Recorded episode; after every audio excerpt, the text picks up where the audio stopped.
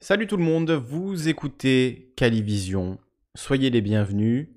Installez-vous confortablement. Émission un peu particulière aujourd'hui puisque je vais vous lire plusieurs articles, un total de 5 articles extraits de la série intitulée Perspective, série de Frédéric Lordon, série de textes sur euh, ben, la perspective euh, économique dans laquelle on se trouve. Euh, on va lire ensemble ces articles. Je vais faire en sorte de les lire euh, tranquillement, tout doucement, pour qu'on puisse bien comprendre ce qui se dit. Je ne sais pas si on va en discuter aujourd'hui ensemble, parce qu'à mon avis, après euh, la lecture des cinq articles, je vais être assez épuisé, parce que mine de rien... lire, essayer de lire correctement ces articles-là qui sont assez longs, assez denses, euh, c'est assez fatigant, donc euh, je pense que ça devrait prendre euh, une heure et demie à deux heures environ. Donc pas sûr que j'ai encore la force de prendre vos, réactions après. Je lirai évidemment quelques réactions sur le, sur le chat, mais je ne crois pas pouvoir continuer l'émission une fois que j'aurai lu les cinq articles. Donc ça va être simplement du grain à moudre pour votre réflexion. Et évidemment, on s'en reparlera lors d'une prochaine émission ensemble en direct. Et sachez également que je vais prendre les articles là, je vais les lire les cinq à la suite avec peut-être une ou deux pauses musicales au milieu. Mais je vais surtout euh, les, extraire en, capsules un peu plus courtes. Euh, donc chaque article sera également publié sur la chaîne euh, en vidéo seule. Donc je vais faire en sorte d'enregistrer chaque lecture de mon côté pour avoir la vidéo seule. Et donc ce sera cinq vidéos plus courtes qui vous permettront d'écouter ces, ces articles-là, un peu de les picorer comme vous avez envie et pas forcément de faire ce que je vais faire, c'est-à-dire lire les cinq à la suite. Donc euh, en attendant que tout le monde se, rassemble, je vais saluer Ezekiel qui est avec nous sur le, chat. Salut à toi Ezekiel, n'hésitez pas évidemment à partager euh, l'émission, à la diffuser autour de vous. Bonjour également à Frédéric Bouffetier qui est là avec nous qui modérera le, chat. Alors vous avez vu, j'ai pas mis le chat sur le côté, euh, tout simplement parce qu'on va se concentrer sur les textes aujourd'hui et on fera une émission où euh, il y aura plus de réactions de votre part via le Discord ou via le, le chat. Euh, un peu plus tard, euh, la semaine prochaine ou plus tard. En tout cas, ces lectures-là, je vous les avais promises. un autre mot avant de commencer. Évidemment, hein, je sais que l'actualité est, très intense, que ce soit en France avec le mouvement des Gilets jaunes, que ce soit aux États-Unis avec le mouvement Yellow Vest USA, comme certains l'appellent, donc les Gilets jaunes version américaine, qui évidemment est teinté de Black Lives Matter, étant donné euh, la, le meurtre euh, d'un homme noir par, euh, par la police qui a déclenché de nombreuses émeutes. Donc évidemment, on parlera de tout ça. ça, ça laisse présager un avenir tout à fait mouvementé, enfin comme l'était déjà le, passé. Donc on n'en parlera pas forcément aujourd'hui, mais, mais, évidemment que je suis ça de très près et je compte vous en parler, ça et d'autres sujets.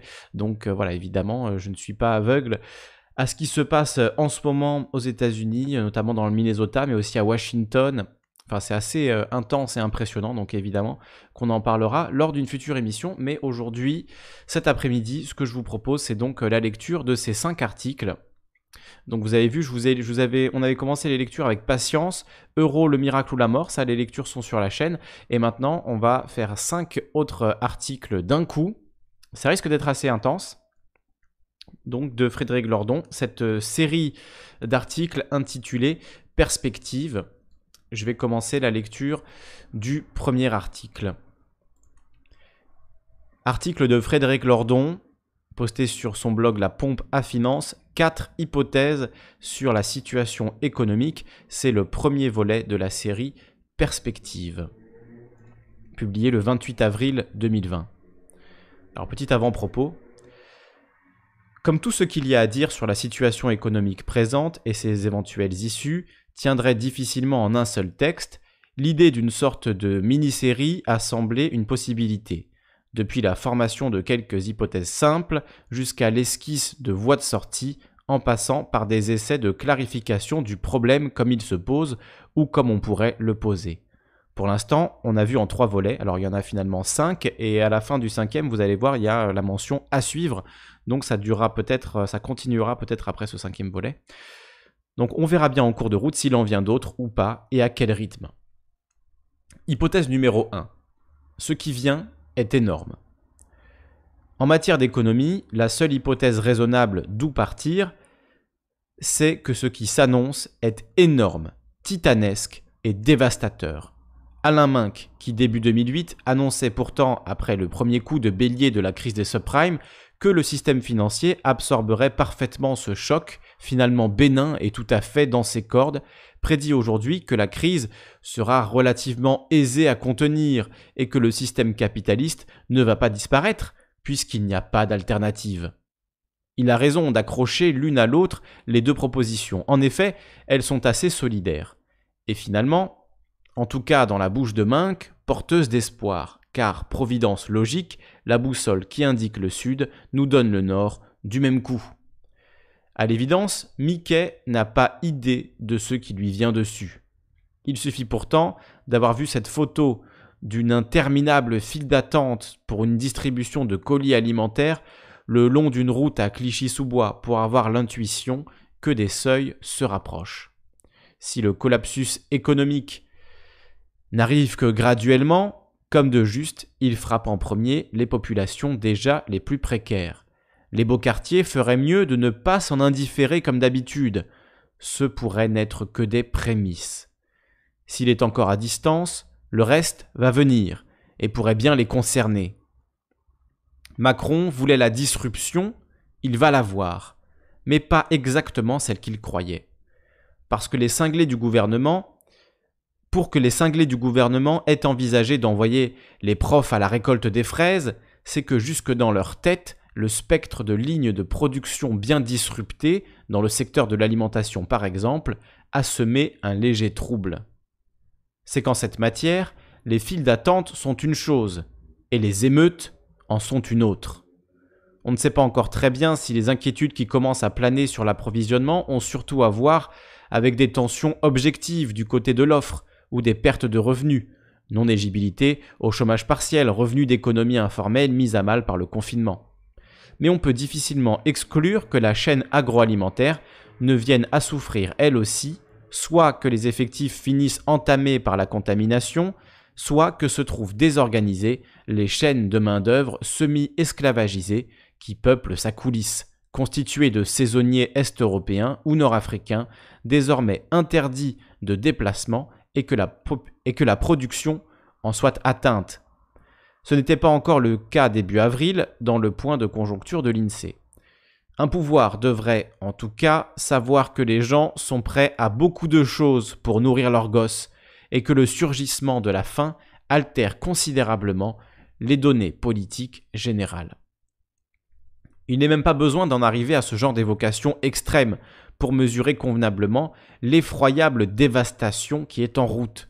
Certains secteurs de l'économie sont mieux placés que les autres pour cela figurer. L'hôtellerie-restauration et spectacle vivant, par exemple, s'apprêtent déjà à ramasser comme jamais, parfois jusqu'à en être complètement atomisés. La mortalité générale d'entreprise, les petites, les petites en tête évidemment, s'annonce effroyable. Les baisses de revenus, terribles les dispositifs de chômage partiel ne sont grotesquement pas à la hauteur de la masse de détresse financière qui est en train de se former, à commencer hors salariat.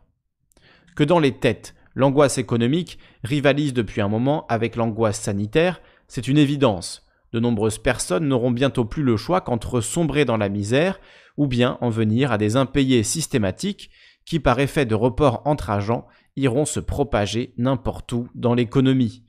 Il n'y a pas 36 manières, dans l'urgence, de maintenir les gens dans leur situation matérielle quand leurs revenus s'effondrent d'un coup. Il n'y en a même qu'une, que la puissance publique vienne se substituer à eux pour assurer la continuité de leurs paiements essentiels. Ainsi, d'une caisse publique de compensation des loyers, qui soit abonderait les comptes des locataires éligibles, soit fonctionnerait comme guichet à l'usage des propriétaires, formule peut-être préférable qui permettrait de discriminer parmi ceux-ci et de mettre les plus gros, notamment les institutionnels, sous condition, eux aussi, d'éligibilité ou de plafond de compensation. La puissance publique est bonne fille, mais quand ce sont de gros bailleurs privés qui ne se privent pas pour verser d'épais dividendes, c'est qu'ils ont de la marge pour absorber des pertes, à hauteur de quoi la caisse de compensation ne compensera rien.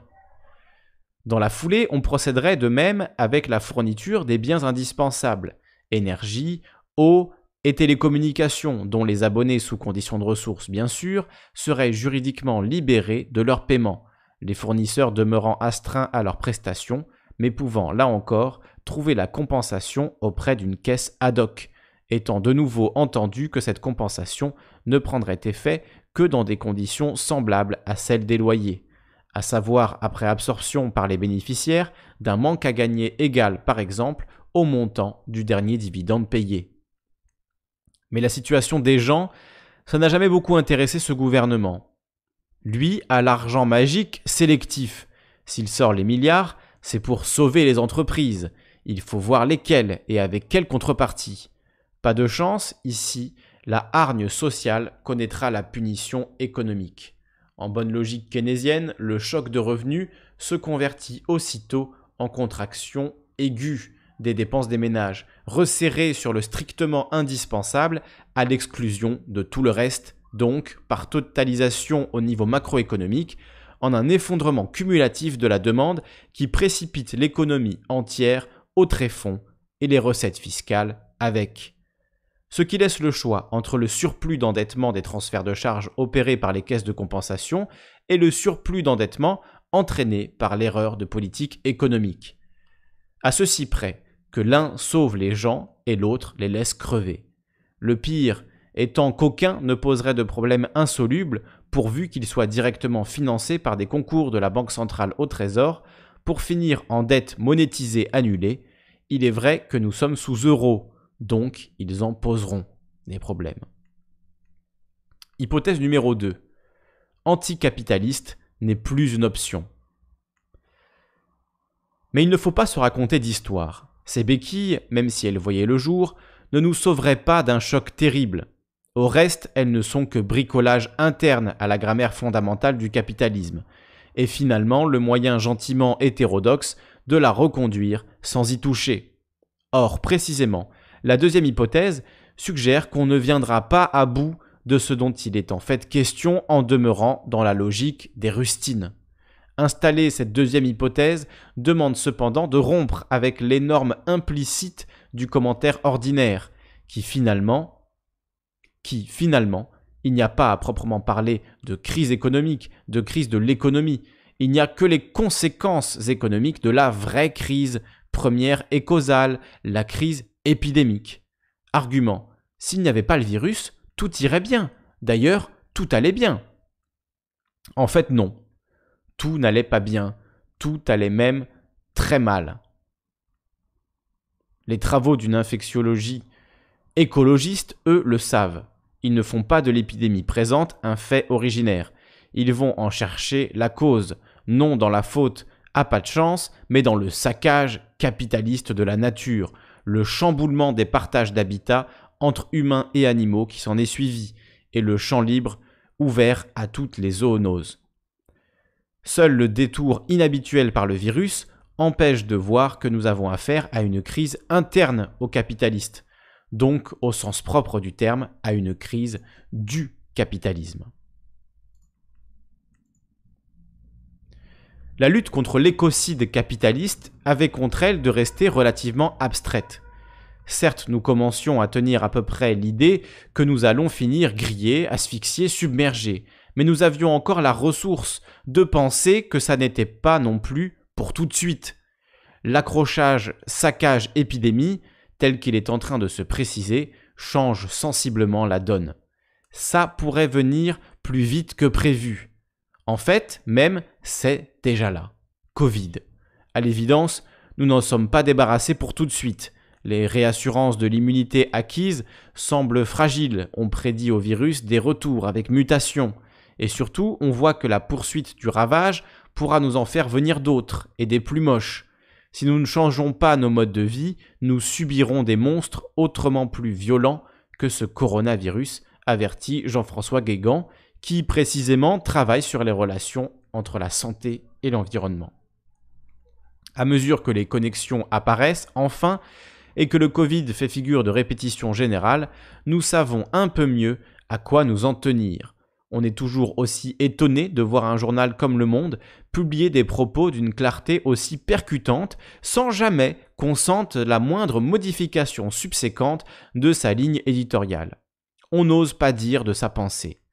Car un esprit minimalement doué de logique entendrait d'abord capitalisme dans l'expression nos modes de vie, puis lisant qu'il y aura à choisir entre les changer, donc en sortir, ou bien nous préparer à des monstres autrement plus violents, conclurait normalement que l'alternative offre soit de devenir anticapitaliste par raison, soit de demeurer entièrement con, et prématurément tout à fait mort. Le temps approche où anticapitaliste ne sera plus une option. La nature est en train de nous offrir une occasion à moindre frais, entre guillemets, de nous en rendre compte. Nous aurions grand intérêt à la saisir. Et pourtant. Hypothèse numéro 3. Pas eux. Et pourtant, il y a la troisième hypothèse, sans doute la plus robuste de toutes, qui est, qui est qu'aux mains d'une clique pareille, la probabilité d'être à la hauteur de la situation, même sous la forme minimale d'un virage CNR autre que Potemkin, est rigoureusement nulle. Sous couleur de démondialisation, on réinternalisera les quelques productions essentielles destinées à nous épargner à l'avenir les humiliations présentes et à rendre autonome un régime de production continu sous épidémie chronique. Et ce sera bien tout. Quand le maire en appelle à un capitalisme plus respectueux des personnes, plus soucieux de lutter contre les inégalités, plus respectueux de l'environnement, comme il inviterait sans doute un tigre croisé dans la jungle à se mettre à la salade, et les entreprises du CAC 40 qui touchent le chômage partiel à la modération en matière de dividendes. Quand Darmanin organise des télétons pour l'hôpital sans qu'il ne lui vienne un instant que le rétablissement immédiat de l'ISF, la suppression de la flat tax et du CICE ne sont plus seulement des évidences financières, mais des évidences morales. Quand Pénicaud casse l'inspection du travail, dernière barrière contre le salaire à mort s'il le faut, nous connaissons exactement nos chances en matière de jours heureux. À plus forte raison, si l'on compte avec le chaos psychique de l'enfant et sa propension à vivre dans la fantasmagorie de son verbe sans égard pour la réalité. Que le CNR soit et le CNR fut. Il est à craindre que les rapports des mots et des choses s'agencent de cette manière dans le Disneyland qui lui tient lieu de vie intérieure. Le souverain profère ou prophétise, bref, fait du bruit avec la bouche, et la réalité est. Par exemple, nous devons savoir aider nos voisins d'Afrique en annulant massivement leurs dettes. Phrase que Macron a prononcée. Macron la montagne. Deux jours plus tard, G20 des ministres des Finances, la souris, moratoire sur les seuls intérêts. Mais peu importe. Dans un psychisme ainsi organisé, le réel ne peut atteindre les mots pour cette raison que les mots sont le réel. CNR a été dit, donc Quoi qu'il s'en suivra, CNR aura été fait. C'est dire ce qui nous attend, mais la duplicité accompagnée au sommet par les solutions psychiques de l'escapisme verbal est comme la marque de fabrique de ce gouvernement. Récemment interrogé quant aux suites à donner à la crise présente, Macron répond Elle n'enlève rien de ce qu'on a fait avant, et on rebâtira sur cette base-là. Nous allons prendre un grand tournant, mais sur cette base de la ligne droite. Traduction de Lordon. La politique comme géométrie non euclidienne, même Gilles Legendre, toujours inquiet de se montrer trop intelligent ou trop subtil, pourrait avoir du mal. On nous annonce un discours refondateur pour le 14 juillet, un grand moment clinique en perspective. Hypothèse numéro 4. Le choc est l'enjeu, une opportunité, en faire quelque chose. Même le simulacre du dixième de ce qu'il y aurait à envisager n'est pas à leur portée. Cependant, les signes s'accumulent qui indiquent la différence qualitative de la situation en train de se former avec ce qu'on a jusqu'à présent appelé crise. Et l'intuition suggère que cette fois-ci, on va jouer avec les limites. Un indice de la gravité du moment nous est sans doute livré en creux par le concours d'ignominie que se livrent les fanatiques du marche ou crève salarial, comme Éric Le Boucher ou Jean Quatremer, dont les textes ou les, tweets, en même temps qu'ils sointent une haine sociale où la vie des subalternes compte pour rien, expriment une terreur à peine dissimulée, la terreur que leur chose adorée, le capitalisme néolibéral, ce meilleur des systèmes à l'exception d'aucun autre, ne vienne à s'effondrer. La violence du choc, la profondeur de ce qu'ils mettent en question, créent une opportunité, mais une opportunité seulement. La puissance de renversement de l'événement ne fait pas tout toute seule, il s'en faut même de beaucoup. Au reste, il faut aller chercher loin dans l'histoire des événements semblables qui puissent soutenir la comparaison et dont nous puissions éventuellement nous instruire, en sachant d'ailleurs que l'histoire ne pratique pas la décalcomanie, que les suites pour nous seront différentes et les conclusions à en tirer nécessairement originales. Sous ces réserves, ce sont sans surprise 1929 et 1923 qui viennent à l'esprit. 1929, la Grande Dépression. 1923, l'hyperinflation allemande. Deux genres de beauté très différents donc, mais qui ont pour point commun de dire le pouvoir de dislocation sociale du capitalisme en grande crise. Il faut lire les travaux d'André d'Orléans, d'André Orléans, pour se faire une idée de la destruction à cœur que l'hyperinflation impose au rapport marchand. Les coordonnées habituelles de l'échange et de la reproduction matérielle y sont complètement abolies le tâtonnement des agents pour tenter d'en reconstituer de nouvelles forcenées. Observer avec beaucoup de distance dans le temps les formes que prend le chaos total, les efforts désespérés des agents pour s'y débattre, sont parfois d'un comique irrésistible. Ici, les amis du retour à la normale trouveront cependant un motif d'espoir. Après tout, l'épisode n'a-t-il pas été contenu dans l'année même et tout n'est-il pas reparti comme avant? C'est exact, et c'est le propre du fait monétaire que, consistant essentiellement en des rapports sociaux de confiance et de croyance, son organisation peut être restaurée aussi soudainement que son effondrement est survenu. À ce sujet, André Orléans parle à juste titre de miracle monétaire. L'épisode de l'hyperinflation nous donne donc d'utiles images de ce que peut être un chaos économique, mais ne sera pas la référence la plus adéquate ne pas le dire trop vite tout de même. Et la Grande Dépression.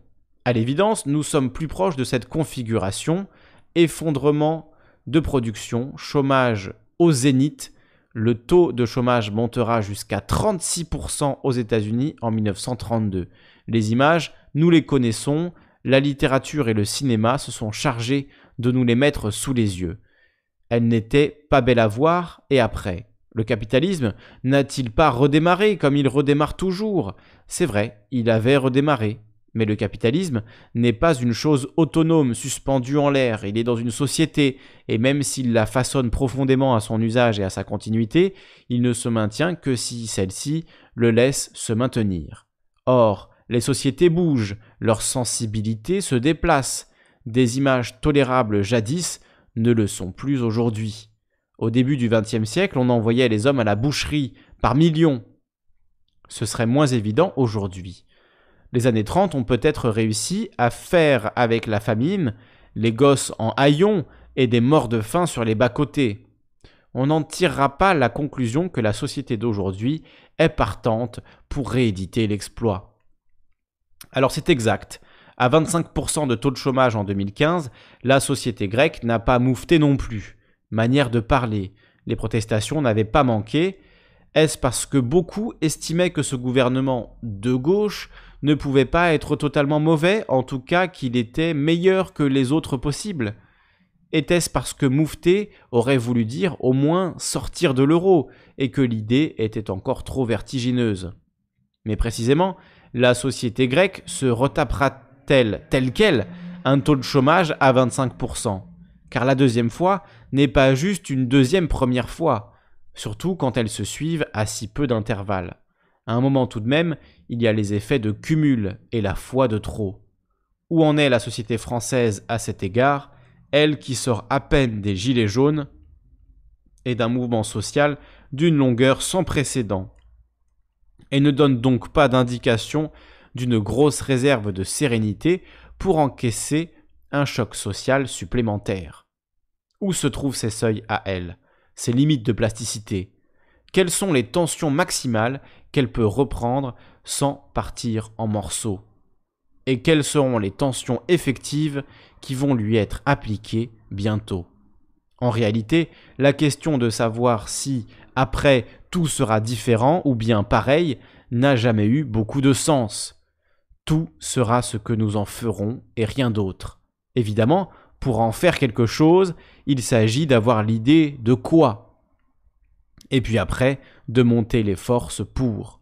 Au moins dans la situation présente, nous savons qu'il n'y a jamais eu autant sens à l'idée d'ajouter la puissance de renversement de la politique à l'impulsion renversante des choses. Article de Frédéric Lordon, volet 1 de la série Perspective, un article publié le 28 avril 2020 intitulé 4 hypothèses sur la situation économique. Vous le retrouvez sur le site du Monde Diplo, les blogs du Monde Diplo, le blog La Pompe à Finance, le blog de Frédéric Lordon.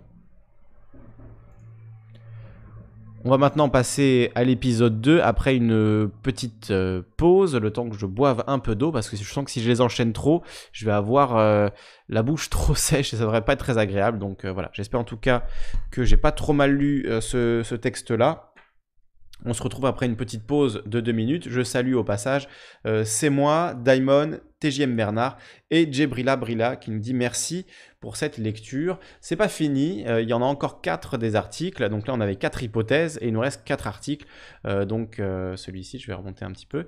Donc on a celui-ci, Ils ne lâcheront rien, publié le 5 mai 2020. On a celui-là, En sortir, mais de quoi et par où on en a également un sur la transition écologique, problème de transition, publié le 16 mai.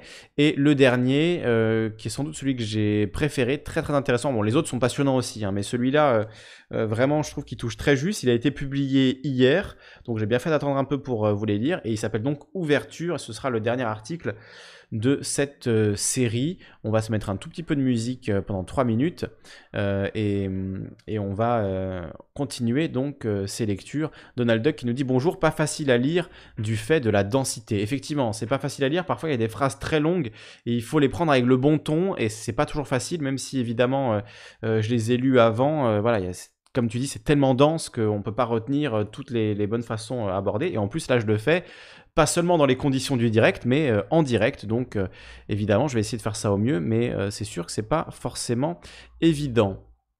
Voilà, je vais boire un petit coup, je vous mets un petit peu de musique et on se retrouve tout de suite.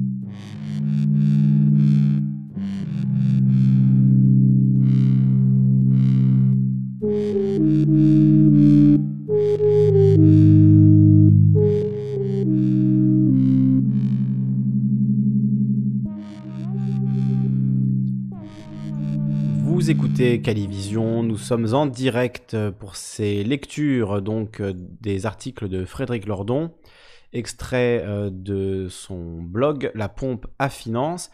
Donc euh, cinq articles qui constituent une série intitulée Perspective sur, eh bien, comme son nom l'indique, un peu de, de, prospective, de perspective de l'avenir. Qu'est-ce que l'avenir nous réserve? Frédéric Lordon nous propose donc euh, sa vision des choses et je vous la lis aujourd'hui en direct dans cette euh, émission un peu particulière. Euh, j'espère que hum, ça permettra à certains qui ne lisent pas, qui n'ont pas forcément prendre le temps d'aller lire, ces articles, au moins de les entendre de les écouter et d'apporter un peu de, de, grain à moudre à la réflexion. Donald Duck nous, me dit respire davantage, on n'est pas aux pièces. Ok, je vais lire encore plus lentement pas de problème, t'as raison, c'est vrai que c'est très dense, donc euh, autant prendre vraiment le temps de le lire, de bien respirer après chaque point et chaque virgule. Tu as bien raison. Et tu dis bonne initiative en tout cas. Moi, bien que je sois déjà abonné au Monde Diplo numérique. Euh, alors c'est vrai que moi aussi je suis abonné au Monde Diplo numérique, j'aime beaucoup euh, leur, euh, leur façon de faire, notamment le fait qu'on puisse écouter les articles sur le, site du Monde Diplo, mais là il s'agit d'articles de blog, donc ils sont pas disponibles en, en audio, c'est pour ça que je l'ai fait, hein. sinon ça s'ils étaient déjà disponibles en audio évidemment je vous enverrai juste les liens, mais comme ceux-là n'ont pas été lus par les formidables comédiens enregistrés, euh, qui sont enregistrés par le monde Diplo, eh bien, je me dis que c'est l'occasion de, les lire et de, parler euh, de tout ce qui est évoqué dans ces articles. Donc, on va passer au numéro 2. Ils ne lâcheront rien. Je vois une petite gorgée.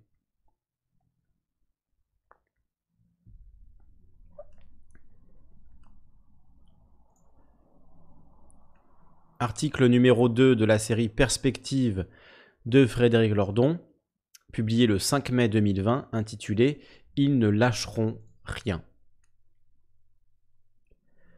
Partout, de salutaires appels, des tribunes, des textes, après devra être différent. Nous ne retournerons pas à la normale. Il faut ne pas redémarrer comme avant. C'est bien. L'ennui, peut-être, c'est qu'on ne trouve pas la première analyse des conditions concrètes dans lesquelles ce il faut aura à se mouvoir. Disons-le tout de suite, elles sont adverses, en fait même hostiles.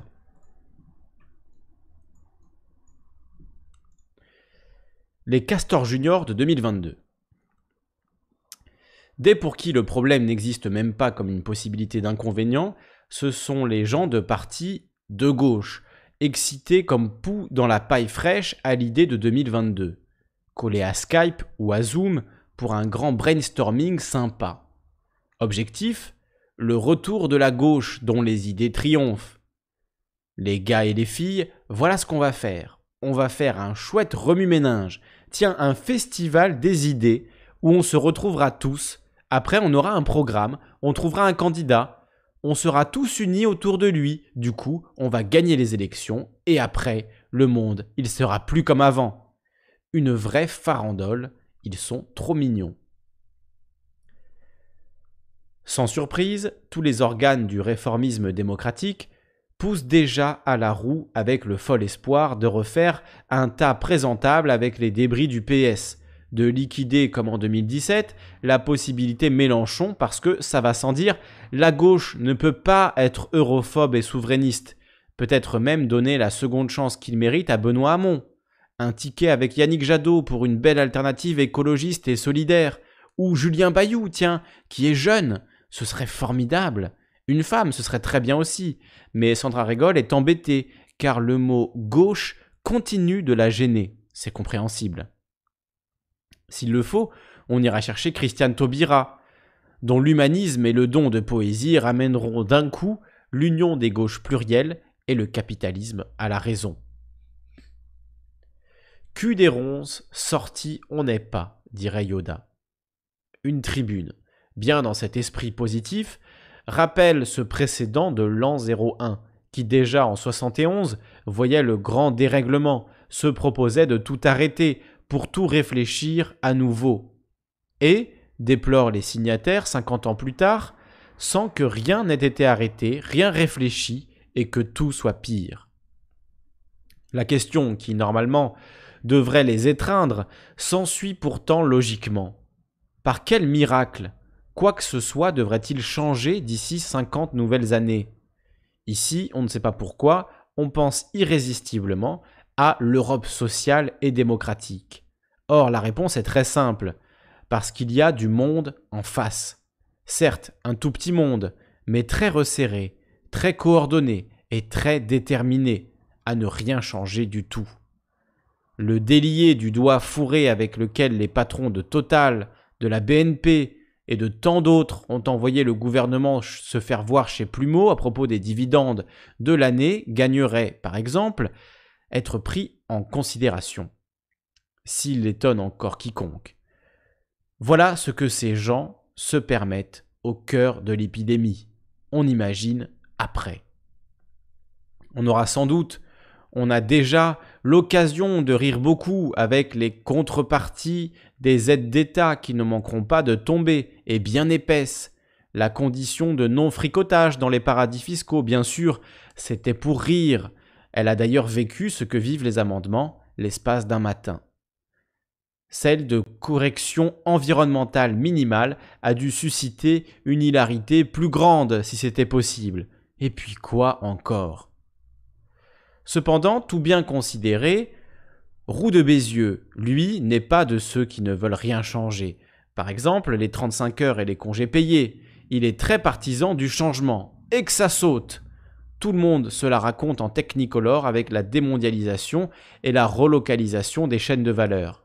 Mais c'est une fable pour enfants en bas âge. Que le gouvernement décide pour l'avenir de s'épargner les humiliations d'aujourd'hui et rapatrie masques, respirateurs, plus quelques médicaments sans doute que les entreprises pèsent le risque géopolitique, elles le faisaient déjà, ou maintenant géosanitaire, là où elles ont leur bille de sous-traitance, probablement aussi. Mais s'imaginer que le capital sous pouvoir actionnarial renoncera à des coûts salariaux de 100 dollars par mois au Vietnam, la Chine, c'est devenu inabordable, et bientôt de 20 dollars par mois en Afrique, qui piaffe à la porte de la mondialisation, c'est se raconter des histoires en couleur. Le comble étant bien sûr de se figurer que les nullités criminelles au pouvoir pourraient manifester la moindre velléité de faire changer quoi que ce soit. Macron jure qu'il va se réinventer. Ça doit bien être la troisième fois, et célèbre aussi sa réinvention en passant un costume trois pièces de banquier et des boutons de manchette nacrés pour nous raconter sa fête des travailleurs et des travailleuses. Ceux qui s'imaginent qu'après tout sera différent doivent croire très fort au pouvoir de la fée clochette, parce que les tendances spontanément à l'œuvre nous avertissent plutôt que, sauf action de déraillement organisé, après sera pareil en pire. Mais déraillement qui Ou déraillement quoi? Le ticket à mon jadot joue au petit train, il ne faudra pas leur en demander davantage. Christiane Taubira nous fera une ou deux strophes, ça ne suffira pas non plus. Quand la réalité est décevante, il y a toujours le recours de s'échapper dans l'imagination. D'un côté, c'est un peu infantile. De l'autre, ça fait des expériences de pensée intéressantes. Soit donc l'hypothèse de la sortie électorale. Et puis celle d'un gouvernement de gauche miraculeusement élu, un peu décidé, c'est-à-dire avec des projets ferroviaires sérieux. Entendre, même pas seulement faire dérailler, mais poser les aiguillages autrement. Question Que se passe-t-il? Réponse Il se passe une vérification. La vérification d'une certaine impossibilité. L'impossibilité, c'est celle opposée par le capital, qui en 40 ans a tellement conquis, tellement pris l'habitude d'exiger et d'obtenir, tellement régné sans partage, et surtout installé si profondément les structures de son règne, la financiarisation, le libre-échange, les délocalisations, qu'il n'existe pas pour lui la moindre raison sérieuse d'abandonner quoi que ce soit. Et en effet, quand on a si méthodiquement installé les conditions de son emprise, par quelle sorte de miracle humaniste renoncerait-on à l'exercer? Tant la concurrence instituée à l'échelle internationale par l'OMC et l'UE que le primat de la valeur actionnariale imposé dans les marchés de titres déréglementés détermine les courses successives vers l'Europe centrale, la Chine, le Vietnam, l'Afrique. Les délocalisations ne sont que l'exercice de ces possibilités, la satisfaction joyeuse des impératifs institués de la compétitivité et de la rentabilité, et aussi la sanction exemplaire des corps sociaux qui refusent de s'ajuster autant qu'il le faudrait. Vous vous accrochez à votre code du travail, à votre SMIC et à votre protection sociale. Chaque fois que vous résisterez, nous vous briserons un peu plus, puisque par les latitudes de mouvement que nous nous sommes aménagés, nous en avons les moyens. Le capital, qui s'est créé une telle position, qui s'y est bien installé, ne cessant d'ailleurs de s'efforcer pour l'élargir davantage, ne laissera pas défaire ses acquis sociaux à lui. Il ne voit plus l'intérêt de transacter. Pour cette simple et bonne raison que le pouvoir qu'il a conquis l'autorise à ne plus le faire. On transacte quand on n'a pas tous les moyens d'imposer unilatéralement sa volonté. Mais quand on les a, or, il les a. De là que tout ce qui pourrait ressembler à une négociation réelle, à un compromis sérieux, c'est-à-dire portant sur des questions autres que d'ajustements secondaires, est complètement disparu du paysage social, disparition d'ailleurs entérinée par le vocabulaire Potemkin des gouvernements relais, qui ne connaît plus que les concertations, voire les consultations. Après quatre décennies de progrès ininterrompus, on n'obtiendra pas plus du capital. L'espace intermédiaire du compromis négocié était le lieu de la social-démocratie et de toutes ses institutions. Cet espace fermé par les conquêtes stratégiques du capital, ironiquement impulsé par la social-démocratie même, à qui l'on doit aussi bien la financiarisation, la concurrence européenne et le libre-échange international, il s'ensuit que syndicats réformistes et partis socialistes en peau de lapin sont logiquement tombés dans le trou qu'ils avaient si bien creusé. Sur la scène de l'histoire, il n'y a plus de place pour les acteurs qui s'étaient donné pour mission d'obtenir quelque chose du capital, après qu'il l'ait armé des moyens de ne plus rien lâcher. Alors ils disparaissent. Seul un effet de persistance rétinienne ou d'inertie façon Bip Bip et le coyote peut faire croire qu'ils existent encore, mais ne restent en réalité que des bâtiments vides de tout contenu politique. Et encore, Solferino a bien mis la clé sous la porte. On ne parlera pas de la CFDT, antenne factice du syndicat patronal. Mais Montreuil, combat perdu après combat perdu, la CGT n'en finit pas de revérifier l'évanouissement de sa position de syndicalisme revendicatif au niveau macro-social. Au niveau des entreprises, évidemment, c'est autre chose. Quand il n'y a plus rien à obtenir et de n'en tirer aucune leçon. Là-dessus, voici donc notre gouvernement de gauche, par hypothèse déterminé, qui s'avance. Il a reçu l'onction des urnes, posé un programme clair. Protectionnisme, réglementation environnementale contraignante, relèvement des impôts, annulation des baisses de charges, redressement des services publics, nationalisation, reprise en main des orientations du crédit. Mais surtout, à l'inverse du festival des idées qui se récrit d'effroi à l'idée de porter la main aux traités européens, horreur du repli et de la frilosité, lui, fait la précédente analyse. C'est dans l'hypothèse de notre expérience de pensée et se donne précisément pour projet de refaire les structures, puisque le pouvoir inexpugnable du capital doit tout à leur configuration d'à présent. Doit tout à leur configuration d'à présent. Refaire les structures, c'est rouvrir l'espace intermédiaire, celui dans lequel le salariat, à armes un peu moins inégales, peut espérer mener des combats qui ne soient pas totalement sans espoir. Et le corps électoral, dans sa majorité, a dit oui à tout ça. Notre gouvernement a mandat. alors il va découvrir ce que valent vraiment les mandats de la démocratie. Car au moment où il arrive au pouvoir, les structures qu'il a pour projet de transformer sont là.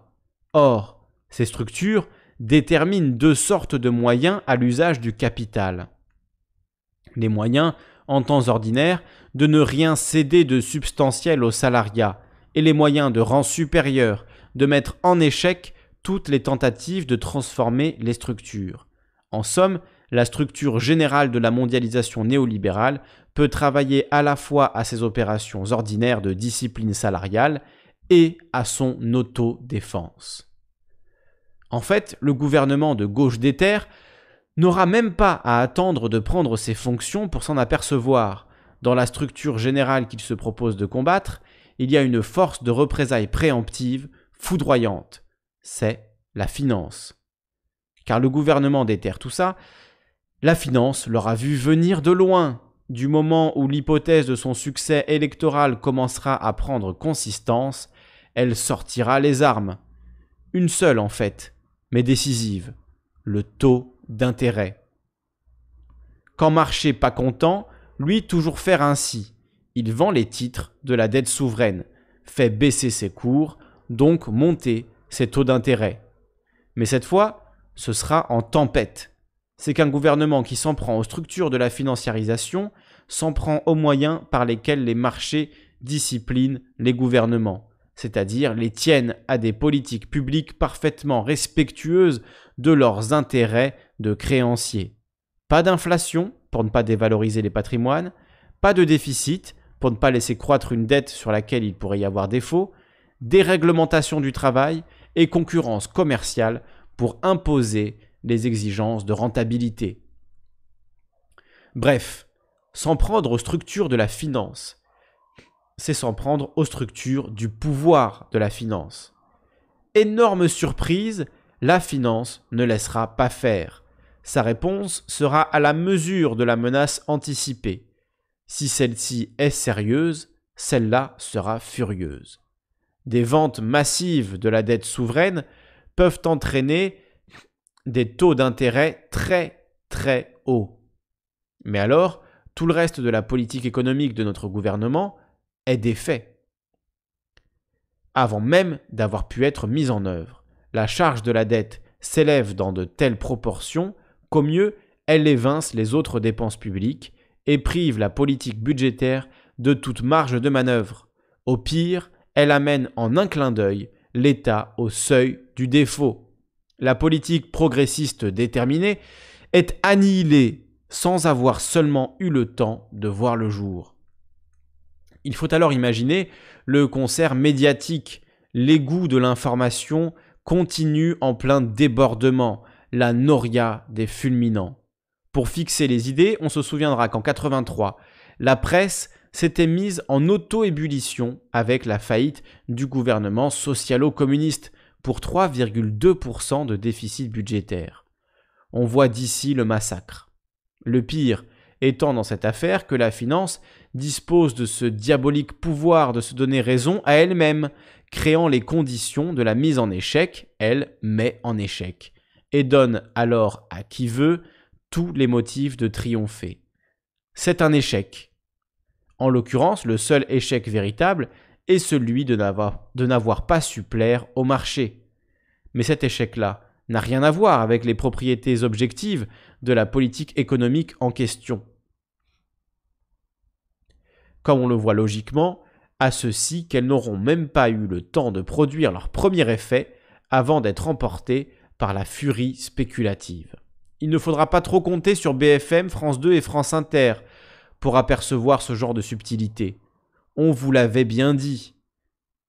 Et il le faudra d'autant moins qu'ici la haine médiatique de classe, dont on a déjà assez vu quel libre cours elle pouvait se donner pendant les Gilets jaunes, ne se sentira plus aucune limite.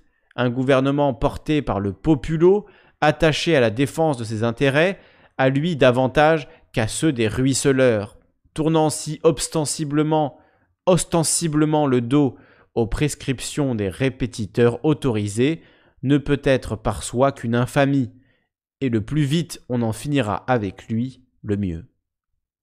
Pendant ce temps, l'Union européenne, au sans coup, admonestation en tous sens. La Commission fait des communiqués. La BCE menace de ne plus racheter la dette française et par là de parfaire les conditions d'adversité déjà créées par les marchés. Les exhortations allemandes, les, sarcasmes de The Economist, Le Monde, préoccupé à sa une qu'on pourrait faire le choix du repli national. Ce ne sera même plus une campagne, ce sera un tapis de bombes.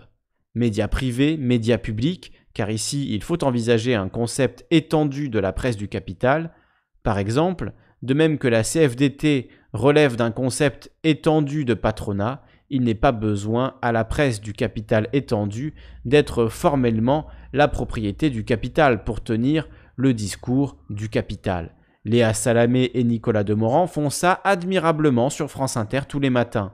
Ils ne seront pas les derniers à glapir à la banqueroute. Or, si l'économie commence avec les, les anticipations des agents économiques, c'est peu dire qu'il y aura comme un climat. Là-dessus, le patronat formel apportera sa petite contribution à lui. D'abord, bien sûr, par une forte participation au manège à tocard sur tous les plateaux télévisuels, concerto de lamentation, comédie du désespoir et des cheveux arrachés. Retenez-moi ou mon talent et moi, nous quittons l'URSS. Départs effectifs et bruyamment médiatisés, compteurs en temps réel sur BFM des sorties de capitaux et des cerveaux sans rires enregistrés. Ensuite, plus discrètement mais plus décisivement, mise en panne de l'investissement et de l'embauche, c'est-à-dire grève de la croissance et de l'emploi, où l'on pourra, sauf dans les médias, mesurer vraiment ce que c'est que la prise d'otage de la société entière par le capital. Ou bien mes conditions, ou bien je vous mets tout en rideau. Disons donc les choses comme elles sont, comme elles le seront. Sabotage ouvert pour briser aussi vite que possible un gouvernement considéré à raison comme un ennemi de classe. Et notre bon gouvernement, rendu à ce point où il est invité par toutes les forces du capital à se rouler son mandat démocratique en cône, qu'est-ce qui lui reste comme possibilité? Eh bien deux, et deux seulement. S'affaler, comme le fit Tsipras dans une situation comparable, ou bien passer la seconde. Rapatrions l'expérience de pensée dans un réel possible et reformulons le problème d'une autre manière. À la lumière des hypothèses qu'on peut former sur la situation présente. Si la pandémie présente, ses causes et ses suites ne laissent maintenant plus d'autre choix que d'être anticapitaliste. Entre s'avaler, entre s'affaler et s'avancer, laquelle des deux voies choisissons-nous? Article de Frédéric Lordon, numéro 2 de sa série Perspective, disponible gratuitement sur son blog La Pompe à Finance. Le numéro 2 que je viens de vous lire s'intitule Ils ne lâcheront rien, publié le 5 mai 2020. Voilà donc pour cette euh, lecture très intéressante euh, également. Euh, on voit bien que même si ces articles ont été écrits il y a près d'un mois, ben, ils, ont vu tout à fait juste. Enfin celui-là, bon, c'est une, une, perspective encore plus lointaine. Si on avait un gouvernement vraiment de gauche, entre guillemets, déterminé à véritablement lutter contre la finance, euh, qu'est-ce qui concrètement, du coup, se mettrait en travers de son chemin? C'est ce que nous explique brillamment euh, Frédéric Lordon dans cet article. Euh, au moins, ça permet de regarder la réalité en face. il suffit pas d'avoir de belles paroles, de beaux programmes, il faut aussi ensuite être prêt à passer par une phase très compliquée, et on peut s'en souvenir, quand Mélenchon commençait à faire de bons résultats dans les sondages, et qu'il était question qu'il arrive au second tour de l'élection présidentielle de 2010, Souvenez-vous comment les journaux euh, du capital ont réagi et comment on nous a fait euh, euh, passer eh bien, des menaces dans les différents médias, comment les, le, marché, les marchés se sont exprimés en disant attention, hein, ça va pas du tout, si c'est Mélenchon, ça va être la fin des haricots avant même qu'il ne soit élu. Donc c'est même pas sa politique qui serait en question, mais c'est simplement le fait qu'il va peut-être arriver au pouvoir qui ferait calancher l'économie capitaliste, ou en tout cas qui nous ferait être pris en otage, qui nous mettrait dans une prise d'otage par donc, ben, pour une fois, pas les grévistes, hein, comme adore le dire, comme adore le dire nos, médias, mais bien par le capital lui-même. Avant même d'être au pouvoir, dans l'entre-deux, hein, en admettant, je prends l'exemple de Mélenchon pour que vous voyez un peu plus concrètement de quoi il pourrait s'agir, mais ça pourrait être un gouvernement Ruffin ou un gouvernement Friot ou Lordon, j'en sais rien, je sais pas trop qui en France aujourd'hui a les épaules pour arriver jusque-là. Mais en imaginant donc l'élection d'un gouvernement euh, d'éther, comme le dit euh, Lordon lui-même, euh, avant même qu'il ait pris le pouvoir, il y aurait déjà des conséquences, des conséquences dramatiques. Donald Duck nous dit analyse toujours profonde, mais un rien désespérante. Lordon ne propose pas d'action, et je ne la vois que frontale avec des modalités variables. Alors justement, on va en parler avec l'article numéro 2 qui s'appelle En sortir, mais de quoi et par où? Je vous remets un petit peu de musique euh, le temps euh, que je refasse une courte pause et on se retrouve euh, tout de suite après pour la lecture du numéro 3, perspective numéro 3, en sortir, mais de quoi et par où? Donc petite pause vraiment de, de deux minutes. A tout de suite.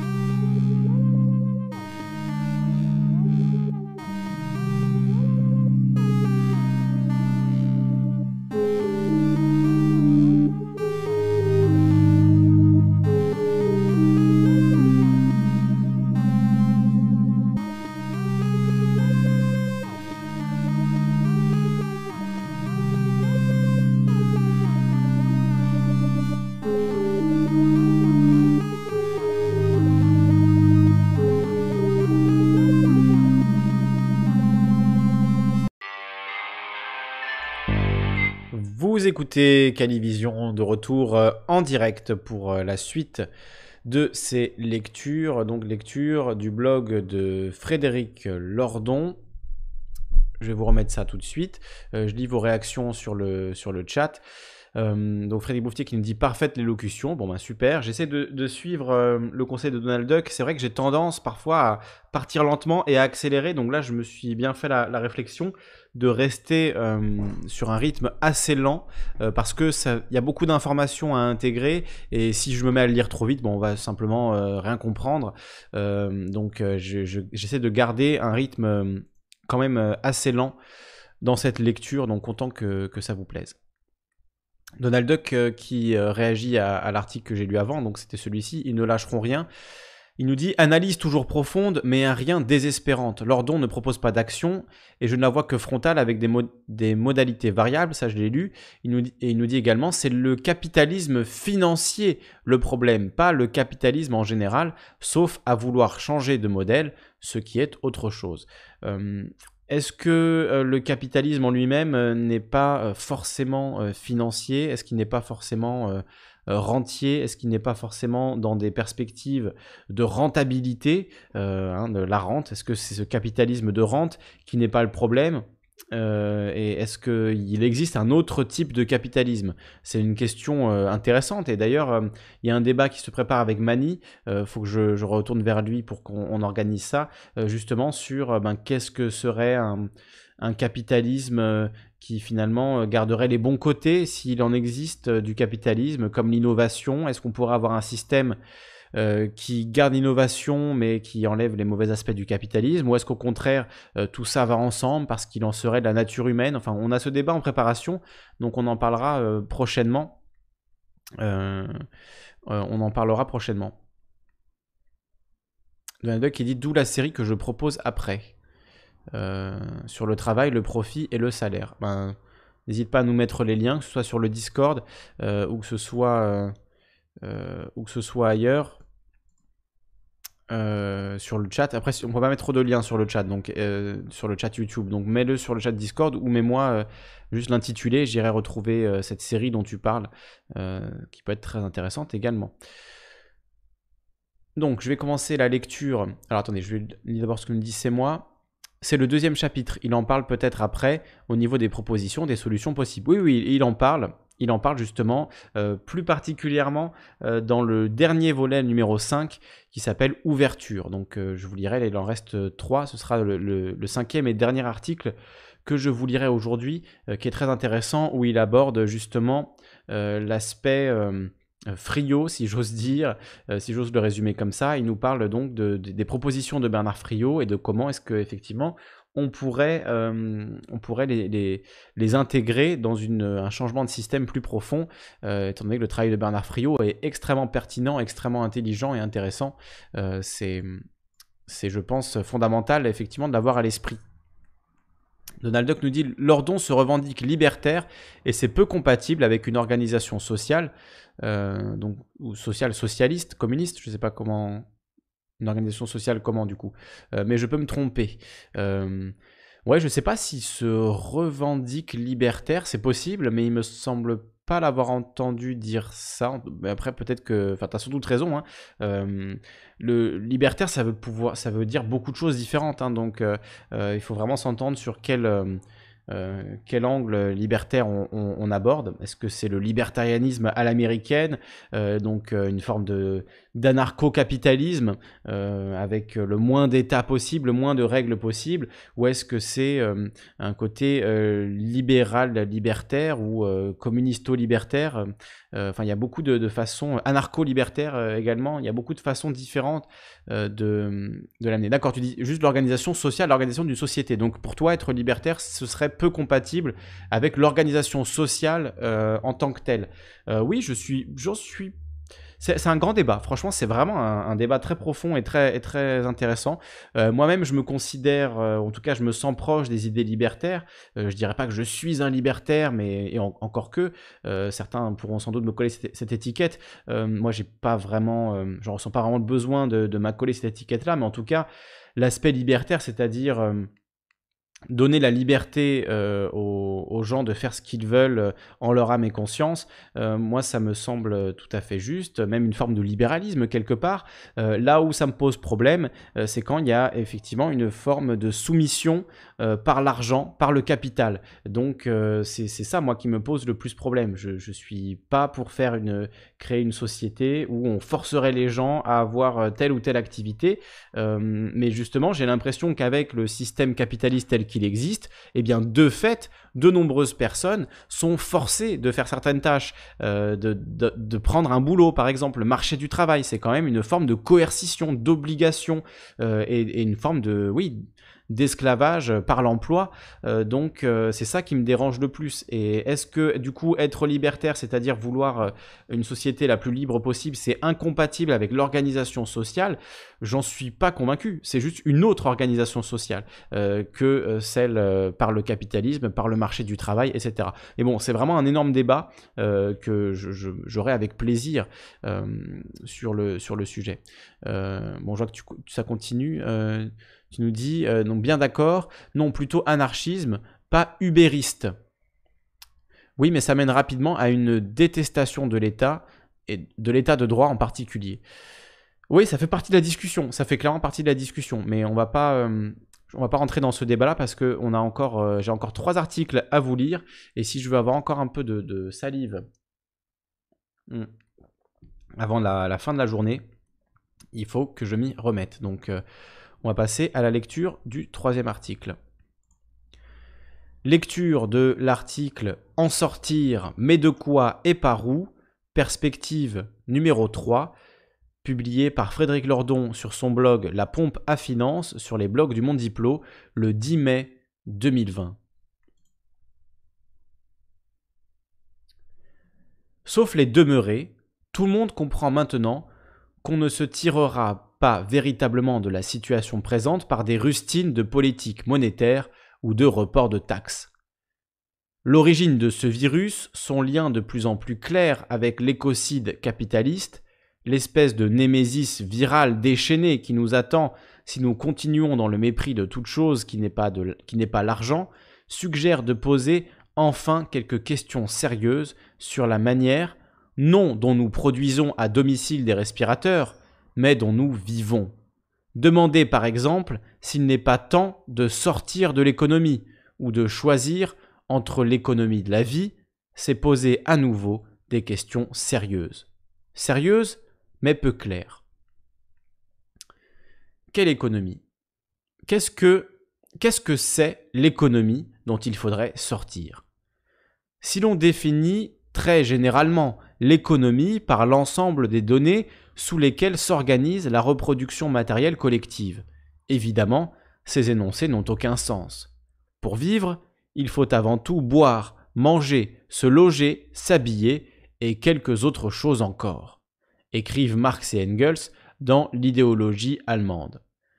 Au sens le plus général du terme, l'économie désigne la réponse collective qu'une formation sociale apporte à ce il faut jusqu'à la fourniture de ces quelque chose encore, jusqu'à la fourniture de ces quelques autres choses encore. Dans une lettre à Kugelmann, Marx enfonce le clou. N'importe quel enfant sait que toute nation crèverait qui cesserait le travail. Je ne veux pas dire pour un an, mais ne fût-ce que quelques semaines. Sortir de l'économie, ça ne peut donc pas être s'affranchir de ça. Le texte L'économie ou la vie semble, lui, viser autre chose. L'économie comme formation culturelle de longue période, une séquence anthropologique historique fabricatrice d'un certain type d'homme, essentiellement replié sur la poursuite apeurée de ses intérêts de conservation. Et l'éthos qui va avec, en toute chose, calculé égoïstement. Père fondateur, Hobbes Smith. Cependant, Giorgio Agamben, qui n'est probablement pas en désaccord avec cette définition de l'économie, ouvre un de ses textes récents par une citation frappante. La peste marqua pour le début de la ville le début de la corruption. Personne n'était plus disposé à persévérer dans la voie de ce qu'il jugeait auparavant être le bien, parce qu'il croyait qu'il pouvait peut-être mourir avant de l'atteindre. Raisonnement digne d'un économiste possédé par la théorie du choix rationnel. On croirait lire du Gary Baker, le fou Nobel qui a décidé que la théorie économique du comportement rationnel pouvait s'appliquer à tous les segments de la vie.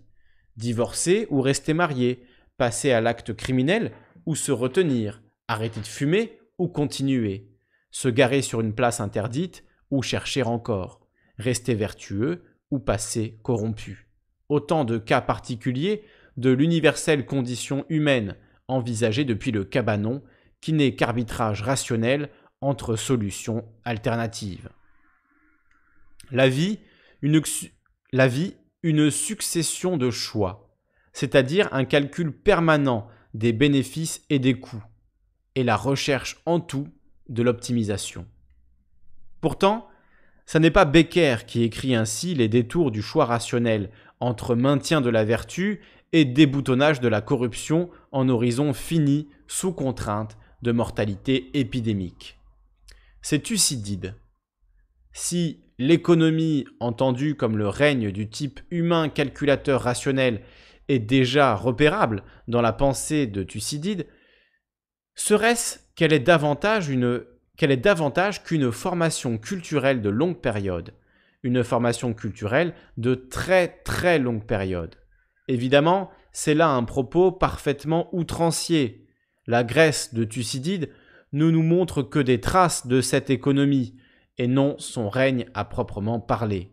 Elle n'a pas colonisé la totalité de la vie, ni empoisonné tous les rapports sociaux. Cependant, elle est pour ainsi dire déjà là, comme une disposition. La question est alors la suivante. Fait-on une perspective politique raisonnable pour notre époque avec l'idée de fermer complètement une parenthèse qui s'est ouverte il y a si longtemps? Question subsidiaire, quelqu'un possède-t-il l'ingénierie politique des transformations anthropologiques? Par quels moyens purge-t-on les individus de leurs adhérences d'égoïsme calculateur? Qu'on puisse faire mieux, c'est tout à fait certain, ça n'est même pas difficile. Mais le peut-on tout à fait? Pourtant, l'économie ou la vie est une formule qui touche particulièrement juste dans la période actuelle. C'est même trop peu dire encore, elle en livre une vérité essentielle, révélée au moment où les masques tombent. Car les cinglés sont sortis du bois pour de bon. Le boucher. Citation. Le risque existe que la France devienne le pays dont l'économie reste la plus longtemps arrêtée du monde. Il existe à cause de la préférence française pour le non-travail. Citation de Quatremer. C'est dingue quand on y songe. Plonger le monde dans la plus grande récession depuis la Seconde Guerre mondiale pour une pandémie qui a tué pour l'instant moins de cent mille personnes, sans parler de leur âge avancé. Quatremer toujours. Quand je vois cette trouille de la mort, je me dis qu'il n'y aurait guère de volontaires pour débarquer en Normandie en 44. Qui pourrait douter en effet que G.I. Joe Quatremer se soit porté en tête de péniche Nous sommes tous américains. D'ailleurs, le gouverneur en second du Texas, Trumpiste halluciné, est bien d'accord avec le journaliste de Libération, Jean, Jean Quatremer. Il faut prendre le risque de retourner au travail, car il y a des choses plus importantes que la vie. L'os a découvert. Les très grandes crises ont au moins un avantage. Elles donnent à voir les fonds de marmite. Un manager sur RMC. 50 000 morts en France, c'est pas énorme. Et quand on sait que c'est des gens âgés, 8 000 morts dans les EHPAD, c'est des gens qui allaient mourir de toute façon. C'est très exactement ce que pensent Quatremer, le boucher, Pénicaud, Borne, et sans doute une immense partie de la classe nuisible qui constitue le socle de la Macronie et n'a jamais si bien mérité son nom. Un point de PIB vaut bien quelques milliers de vies humaines des autres. Ici, on pense nécessairement à des précédents historiques, à ces régimes pour lesquels la vie humaine comptait si peu. Dans la version néolibérale cependant, on n'a pas la grossièreté de détruire directement, on se contente de rendre expandable ou expandable. Les humains comme des consommables. Voilà la belle tête de l'humanisme libéral. On pensait que le libéralisme, ces déclarations de droits fondamentaux, étaient l'honneur des démocraties dressées contre les totalitarismes qui bafouent l'homme et tiennent la vie pour rien. Tout ça pour finir comme à des chiffres et des lettres. Pas mieux. Pour le coup, il y a bien un règne dont tous ces cinglés ne sont que les fonctionnaires symboliques et les ventriloques inconscients. Le règne de l'économie, précisément. Mais alors définissable comment? Comme la tyrannie de la valeur d'échange autonomisée et fétichisée. C'est dire si Marx n'est pas prêt de sortir de notre, horizon intellectuel L'économie au sens contemporain du terme, c'est la production de valeurs d'usage monstrueusement colonisées par la valeur d'échange, devenue folle, à savoir la production finalement indifférente à ce qu'elle produit, gouvernée exclusivement par la perspective de la mise sur le marché en vue de la conversion monétaire et de l'accumulation indéfinie. Le capital financier porte à son dernier degré de pureté la logique de la valeur d'échange. Et ça n'est pas un hasard que le néolibéralisme l'ait placé en position de dominer la totalité de la vie économique. L'indifférence au contenu substantiel est poussée à l'extrême. Peu importe d'investir dans les yaourts, les armes ou le PQ, l'essentiel est le retour. On pourrait dire l'essentiel c'est la rentabilité, c'est la rente. Je pense d'ailleurs c'est la même racine que le mot retour d'ailleurs. À l'image du capitalisme financier, la valeur d'échange ignore la qualité. Elle exprime tout entière sa logique dans la quantité, la quantité d'argent. De là qu'elle se présente comme primat du nombre, qu'elle soumette toute la société à l'empire du nombre, efface le parc à thème des économistes, puis celui des managers Excel. Vivre d'une vie qui n'est pas seulement biologique, étant par excellence une affaire de qualité, il est normal qu'elle soit traitée comme une donnée dénuée de toute pertinence par la logique de la quantité. Elle peut alors entrer dans un traitement nombré, un calcul dont les autres termes se compteront, eux, en points de PIB ou en pourcentage de dette. Pour tant de points, tant de malades, donc tant de morts. On a des abacs, ça s'étudie en plus de sa proximité avec le lieutenant-gouverneur trumpiste du Texas, l'humanisme européen de Quatre-Mers voit-il sa communion de pensée avec le général Nivelle Pour prendre la côte Machin, 10 000 morts. Pour conquérir le bois turc 150 mètres, le bois truc 150 mètres plus loin, 5 000 morts. Ce sera une belle journée. S'il faut sortir de quelque chose, en effet, c'est de ça, non pas donc en accomplissant, et par quels moyens, une soudaine révolution anthropologique, mettre la transformation sociale sous le prérequis de l'avènement de l'homme admirable ne nous emmènera pas très loin. Pas davantage en pensant pouvoir sauter magiquement par-dessus les nécessités de la reproduction matérielle collective, soit la définition la plus élémentaire de ce qu'il y a à entendre par économie. Mais précisément, en les reprenant à bras le corps pour que l'économie, au sens de la nécessité générale, ne tombe pas entièrement sous l'emprise de l'économie au sens particulier de la valeur d'échange. Pour que la reproduction matérielle collective s'organise sous d'autres rapports sociaux que ceux de la valeur capitaliste. Mais alors lesquels? La question de leur nature n'est pas dissociable de celle de leur périmètre, c'est-à-dire de la question des échelles. Or, l'idée de sortir de l'économie est souvent associée à des schémas de réorganisation sur des bases communalistes, locales et autonomes.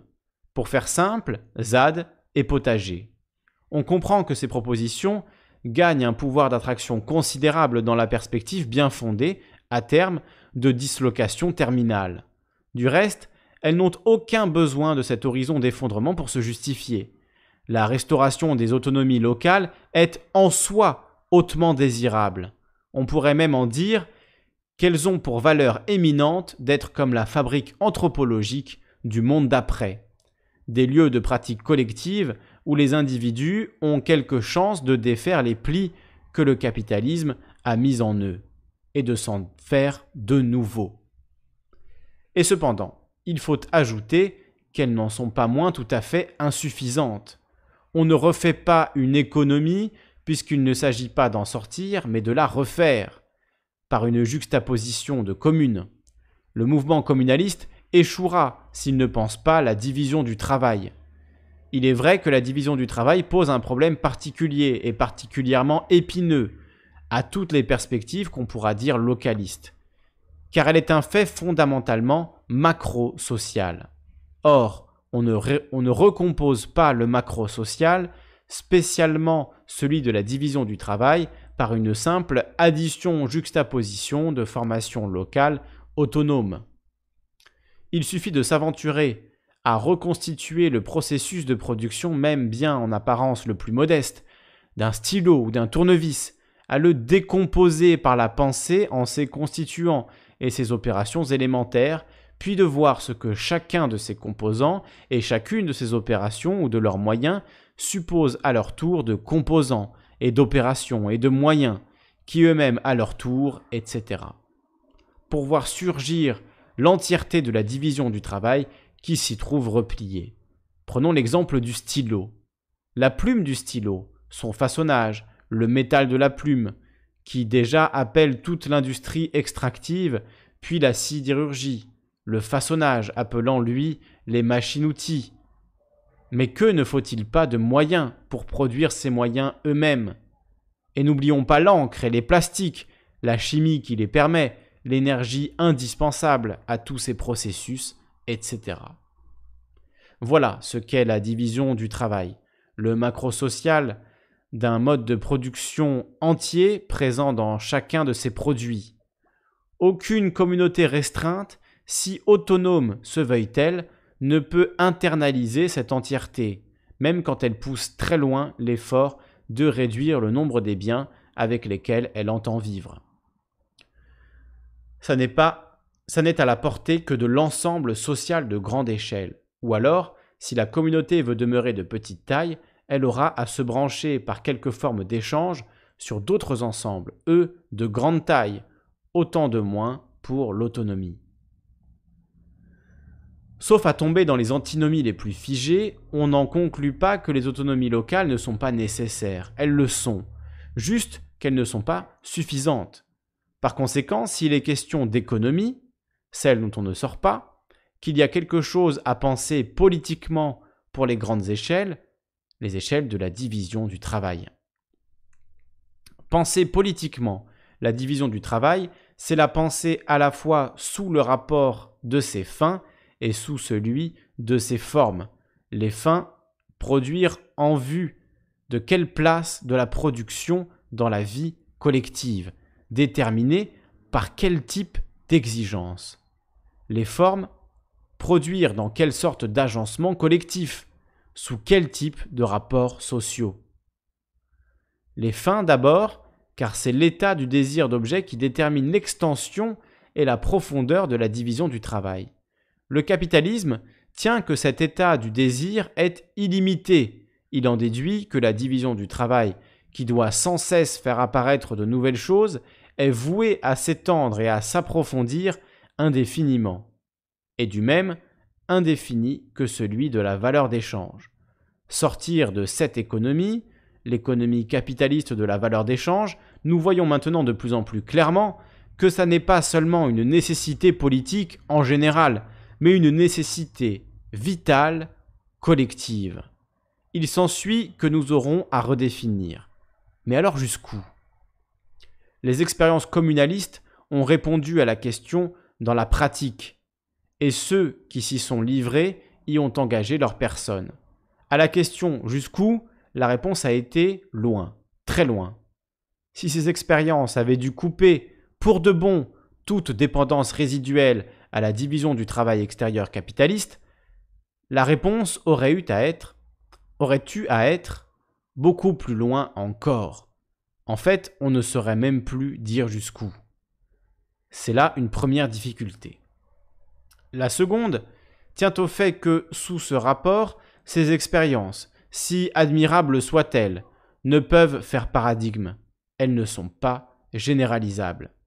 L'hypothèse que le gros de la population pourrait consentir à des niveaux de renoncement matériel pareils est intenable, que le développement de la formation sociale post-capitaliste voit la floraison de zones communalistes ou d'îlots d'autonomie, aux finalités les plus variées, depuis les jardins collectifs jusqu'au garage ou au dispensaire autogéré, est une chose, que la formation sociale se réduise à leur multiplication, juxtaposition en est une autre.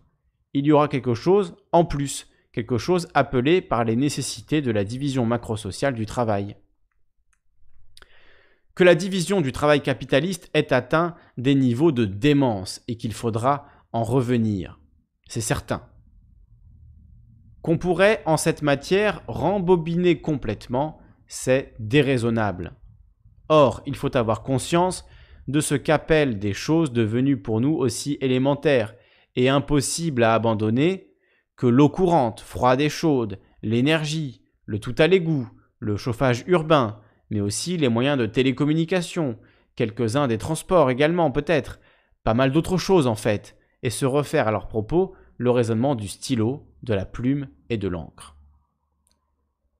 Alors, on voit réapparaître la division du travail comme fait macrosocial, c'est-à-dire comme nécessité et comme problème.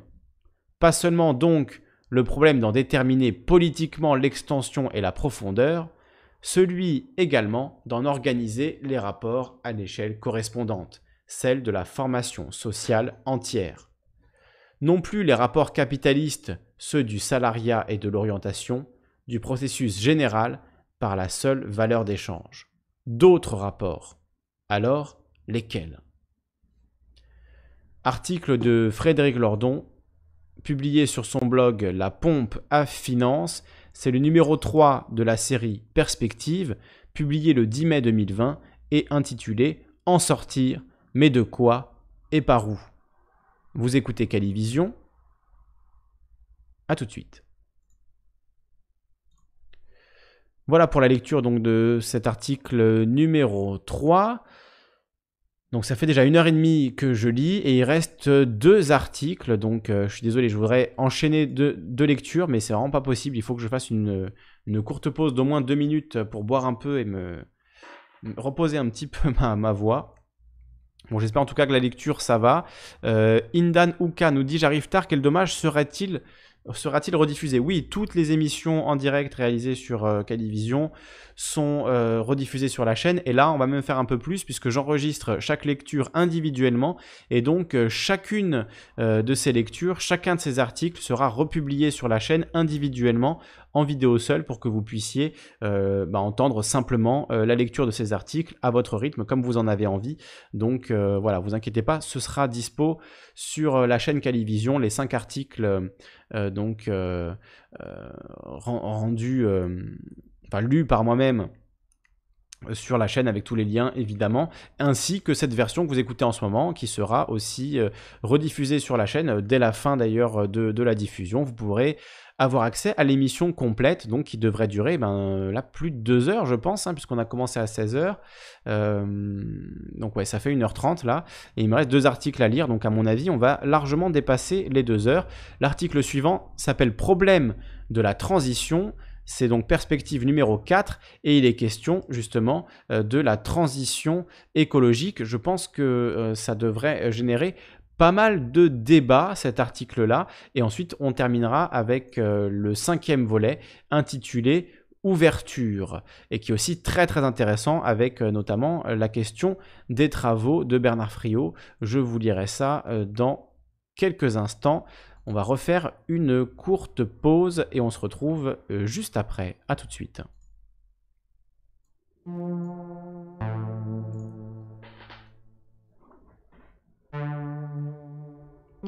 Et oui, reposer le dos également, parce que c'est vrai que je suis un peu penché. J'ai monté mon micro et je vais essayer de me tenir un peu plus droit. Vous écoutez Calivision, à tout de suite.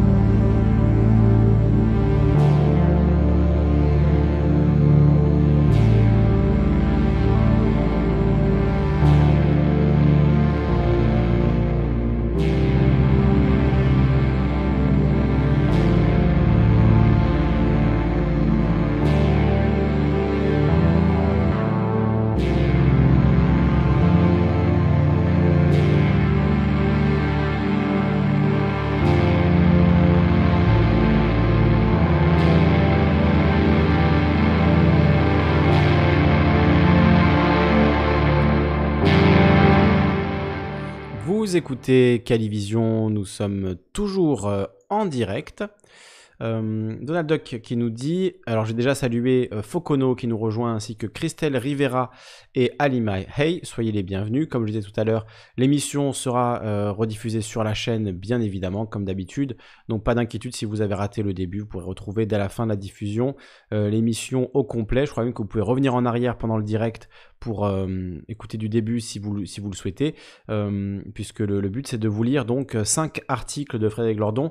C'est des lectures assez longues, assez intense, donc euh, je prendrai pas d'intervention euh, en vocal à la fin de l'émission. Par contre, je prendrai vos, réflexions euh, sur, le, sur le chat. donc là, Donald Duck nous dit, au fait, les étymologies de rente et de retour diffèrent, mais on entend souvent retour sur investissement, ce qui constitue une extension de sens, mais non le sens originel. D'accord, ok, intéressant. Alors, il faudrait que je me penche un peu sur les étymologies de, de ces mots, parce que c'est vrai que le mot rente on l'utilise relativement peu aujourd'hui, mais en fait c'est bien là-dedans qu'on vit, hein, dans un capitalisme de rente. Euh, les actions, c'est pas autre chose que l'attente d'une rente. Euh, les loyers, c'est une rente payée à la propriété, au propriétaire, au capital. Donc on est bien dans ce capitalisme de rente. Et d'ailleurs, euh, je ne sais pas si tu as remarqué, mais dans la lecture donc que je viens de faire juste avant, il était question de ce que tu, de ce qu'on évoquait euh, avant, c'est-à-dire peut-il y avoir un, capitalisme euh, sans rentabilité, euh, sans, cette notion de rentabilité, c'est ce qu'il explique. Alors je sais plus où exactement, mais effectivement, il, était question de ça. Ça m'a fait penser à ce que ce qu'on se disait avant. Voilà, hein. l'essentiel, c'est le retour, le retour sur investissement. donc, est-ce qu'il peut y avoir un capitalisme qui n'attend pas ce retour sur investissement, qui produit uniquement pour la valeur d'usage des biens et pas pour euh, leur valeur d'échange. Et je trouve très intéressant cette euh, euh, différenciation qu'il fait entre la, valeur d'usage et la valeur d'échange parce qu'elle rejoint la dissociation que fait Frio entre propriété lucrative et propriété d'usage. là aussi, on, a, on a cette distinction et je trouve que le parallèle est très fort et, c'est exactement vers ça qu'il faudrait se diriger, sortir du capitalisme. Euh, oui, mais on a toujours besoin évidemment euh, de produire des, biens, de produire euh, ceux dont on se sert au quotidien. on n'a pas envie, je pense, de revenir en arrière entre guillemets, de se passer de tout un tas de choses technologiques. Alors sans parler des, des, gadgets qui sont souvent inutiles, mais il y a quand même des choses qui nous sont utiles, qui nous ont facilité la vie. Il n'y a pas de raison de revenir là-dessus si on sort du capitalisme. On ne va pas pour autant euh, mettre à la poubelle euh, nos machines à laver. Euh, par contre, peut-être qu'il serait plus judicieux de produire des machines à laver qui consomment le moins possible, qui durent le plus longtemps possible, etc. Donc ça veut dire qu'on mettrait en avant non pas la valeur d'échange et la valeur pécuniaire que pourrait rapporter tel ou tel produit, mais bien leur valeur d'usage, quel usage on en fait et de quels usages on a vraiment euh, besoin, euh, un besoin impérieux et une nécessité impérieuse. C'est ça les questions qui se, qui se posent. Donc, euh, Donald Duck nous dit Oui, mais l'actionnariat initialement est un investissement par apport de capital pour développement, un genre de crowdfunding avant l'heure. Alors c'est un peu différent parce que le crowdfunding, tu n'attends pas forcément de retour autre que le produit que tu as financé. C'est-à-dire quand tu fais un crowdfunding pour un, un livre, un jeu vidéo, un film, euh, tout ce que tu attends, c'est finalement de recevoir le DVD euh, du film, le, CD, euh, ou peu importe, enfin le produit qui est créé. Tu attends d'y avoir d'avoir un accès, tu n'attends pas forcément un, retour au-delà de ça sur ton investissement, tu n'attends pas de devenir riche parce que tu as financé la bande dessinée de X ou Y, évidemment. tandis que dans l'actionnariat, on investit dans le but d'avoir un retour autre que le produit qui est fait. Tu peux investir euh, par action dans des, dans des entreprises dont tu ne consommes pas euh, les produits. Donc euh, c'est bien là qu'il y a une, une dissociation à faire. je lis ta dernière phrase, après je commence la lecture du quatrième article. Tu dis, et là, Lordon parle de l'intrication des moyens de production et bat en brèche le modèle façon élevage de brebis, de brebis mais je le trouve contrable là-dessus. Alors peut-être, mais n'hésite pas à, réfléchir à ça et à, nous écrire un petit texte, même sur le Discord. Je vais vous mettre le lien du Discord si jamais euh, certains veulent poursuivre le débat euh, en direct euh, par chez nous. Alors je vois que Daimon a partagé sur, son, sur sa chaîne, c'est super sympa. Merci beaucoup. Je vous mets le lien du Discord si jamais vous voulez faire un faire un petit texte un peu plus long parce que c'est pas forcément c'est pas forcément simple de s'exprimer sur le chat euh, YouTube. Voilà, donc je vous mets le lien du Discord. Si vous avez des réflexions, n'hésitez pas à les mettre là-bas, je les lirai à la fin de la lecture. Il nous reste donc deux articles et on va poursuivre tout de suite.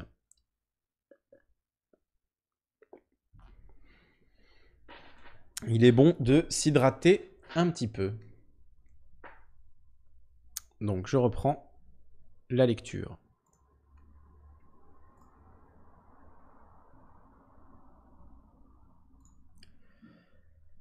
Perspective numéro 4, problème de la transition. Article de Frédéric Lordon, publié le 16 mai 2020 sur son blog La pompe à finance sur les blogs du Monde Diplo. Nicolas Hulot, passé à l'état de flaque de sirop, est répandu partout dans la presse. Macron laisse entendre qu'il réfléchit à un Green Deal à la française. Sur l'échelle ouverte de Richter du foutage de gueule, on se prépare à des sommets. Et les jours heureux nous sembleront comparativement un modèle de sincérité. Pendant ce temps, des économistes rêvent éveillés de monnaie verte. Benoît Hamon sort de son catafalque. On ne parlera plus bientôt que de transition, comme déjà l'Union européenne sous les avisés conseils de BlackRock comme avec l'Europe sociale et démocratique, mais à un niveau au-dessus. On essaye de nouveau d'estimer le temps que toutes ces imbécilités vont nous faire encore perdre. La transition n'est pas une question écologique pour écologistes. Il ne s'agit pas de transiter vers un capitalisme respectueux de l'environnement. On appelle quadrature du cercle les projets de transition vers des cercles carrés et ça n'a jamais très bien fonctionné.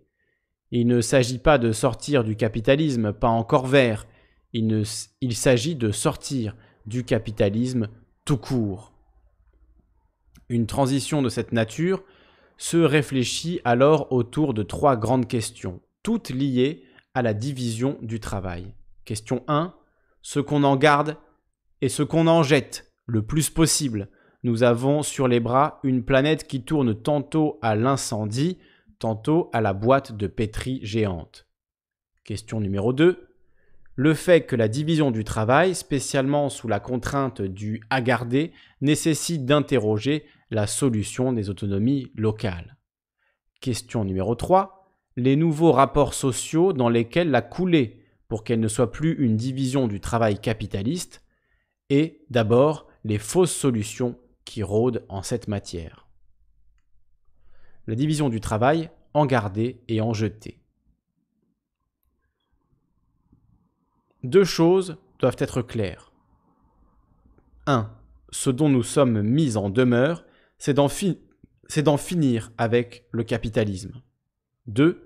Sortir du capitalisme, c'est perdre le niveau de vie du capitalisme. À un moment, il faut se rendre un principe de conséquence. On ne pourra pas vouloir la fin du système qui nous promet le double désastre viral et environnemental, et la continuation de ses bienfaits matériels. C'est un lot. Avec l'iPhone 15, la voiture Google et la 7G viendront inséparablement la caniculisation du monde et les pestes. Il faudra le dire, le répéter, jusqu'à ce que ces choses soient parfaitement claires dans la conscience commune. Toute la question du communisme a donc pour préalable celle des renoncements matériels rationnellement consentis et de leur ampleur. Ceci est un sujet éminemment politique. Dans le capitalisme, le périmètre des satisfactions matérielles est abandonné à la croissance spontanée, anarchique de la division du travail, sous la conduite aveugle et folle de la valeur d'échange. Dans le communisme, ce périmètre redevient une question de délibération collective. Avec quels objets voulons-nous vivre? Desquels pouvons-nous nous passer? Desquels non? C'est à nous de décider. Et ce sera en effet de la politique. Car tout le monde ne sera pas d'accord. Comme toute décision politique, celle-ci sera imparfaite, majoritaire seulement. La politique ne connaît pas l'unanimité. Encore pour l'être majoritaire, requerra-t-elle un principe de prudence, c'est-à-dire de discernement? Partant de la situation présente, du degré d'aliénation marchande auquel le capitalisme nous a réduits, avec un très grand succès d'ailleurs, on ne peut pas prendre pour hypothèse le surgissement instantané de l'homme nouveau, ni envisager de lui faire faire tout de suite des bonds de géant en matière de renoncement matériel. Des déplacements, oui, des bons, non. La vie à la ZAD, un bond de géant, à la portée de quelques-uns seulement. Dans cette mesure, même admirable et impropre à soutenir une hypothèse majoritaire, en tout cas pour l'heure. Bien sûr, on ne saurait présenter une transition révolutionnaire comme un simple renoncement, là où en fait il s'agit plutôt d'une grande substitution, abandonner une chose pour en gagner une autre, à la place de la vie comme quantité, le parfaitement nommé niveau de vie, la vie comme qualité. À la place des futurs colifichets perdus par anticipation, iPhone 15, etc., la tranquillité matérielle pour tous, de vastes services collectifs gratuits, une nature restaurée et peut-être par-dessus tout du temps. Cependant, la grande substitution restera un fantasme sans suite si elle est trop exigeante, si le rapport des contreparties est trop défavorable relativement à ce que l'homme pas nouveau peut tolérer. Par exemple, parmi les ennemis mortels de tout processus révolutionnaire, il y a les étals vides et son corrélat, le marché noir inflationniste. Une transition révolutionnaire qui se retrouve face à ça est cuite c'est dire qu'il y a intérêt à l'avoir pensé avant. La collectivité doit s'organiser pour déterminer l'ensemble des biens sur lesquels une tranquillité absolue doit régner pour tous. Alimentation de qualité, logement de qualité, évidemment encore à conquérir, mais qu'au moins il n'y a aucun recul, énergie, eau, moyens de communication, médecine et pharmacie, et quelques autres choses encore. Selon Marx et Engels. Hein dans l'idéologie allemande. Le renoncement et la substitution ne commencent qu'à partir de ce socle. Héritant du niveau de développement des forces productives du capitalisme, nous avons des chances raisonnables d'y parvenir. C'est tant mieux. Les révolutions antérieures n'avaient pas eu cet avantage, et elles l'ont cruellement payé. On connaît le paradoxe de la révolution russe, survenue dans le pays où Marx la jugeait la moins probable du fait précisément de son arriération matérielle. Le paradoxe ne cessa pas d'être mordant puisque la prise révolutionnaire du pouvoir accomplie, l'effort de développement eut à, s'effectuer dans les pires conditions, toutes les ressources devant être dirigées vers le rattrapage des forces productives à marche forcée, le primat de l'industrialisation et des biens d'équipement, les moyens de produire tout le reste, notamment les biens de consommation mais qui viennent logiquement avant eux. Et de même, la Chine de Mao et son grand bond en avant, dont on sait dans quel état il a laissé la population chinoise. Drame du décollage économique forcé, dans les rythmes infernaux, drame d'ailleurs pas seulement économique, drame humanitaire, puisque ces transitions se sont payées de terribles famines et de drames politiques car seule la poigne de fer des régimes a tenu les populations à la grande transition dans des conditions aussi difficiles.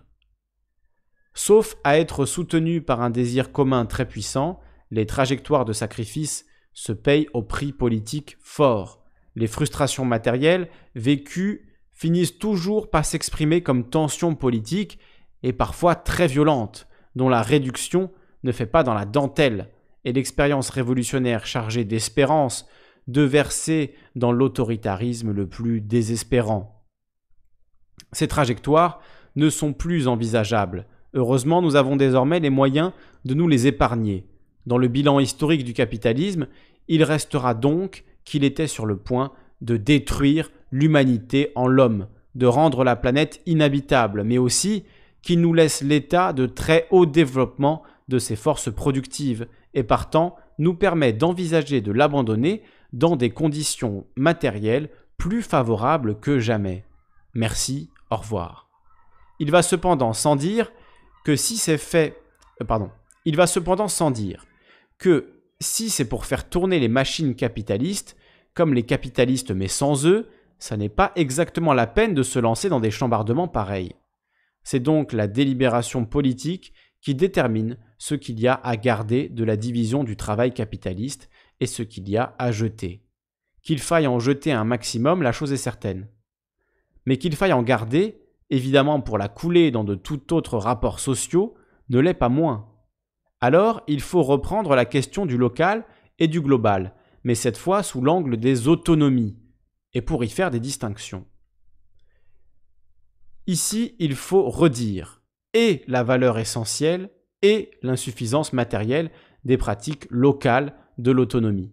Pour les raisons mêmes qui viennent d'être indiquées, elles ne peuvent à elles seules fournir le socle matériel à partir duquel seulement le gros de la population peut entrer dans la logique du renoncement et de la substitution. Les paris anthropologiques aventureux à grande échelle sur les conversions frugales finissent mal en général, soit en cruelle désillusion, soit en autoritarisme politique. Mais il y a plusieurs manières d'envisager l'autonomie. L'autonomie purement localiste, ou bien réinscrite dans un ordre social global.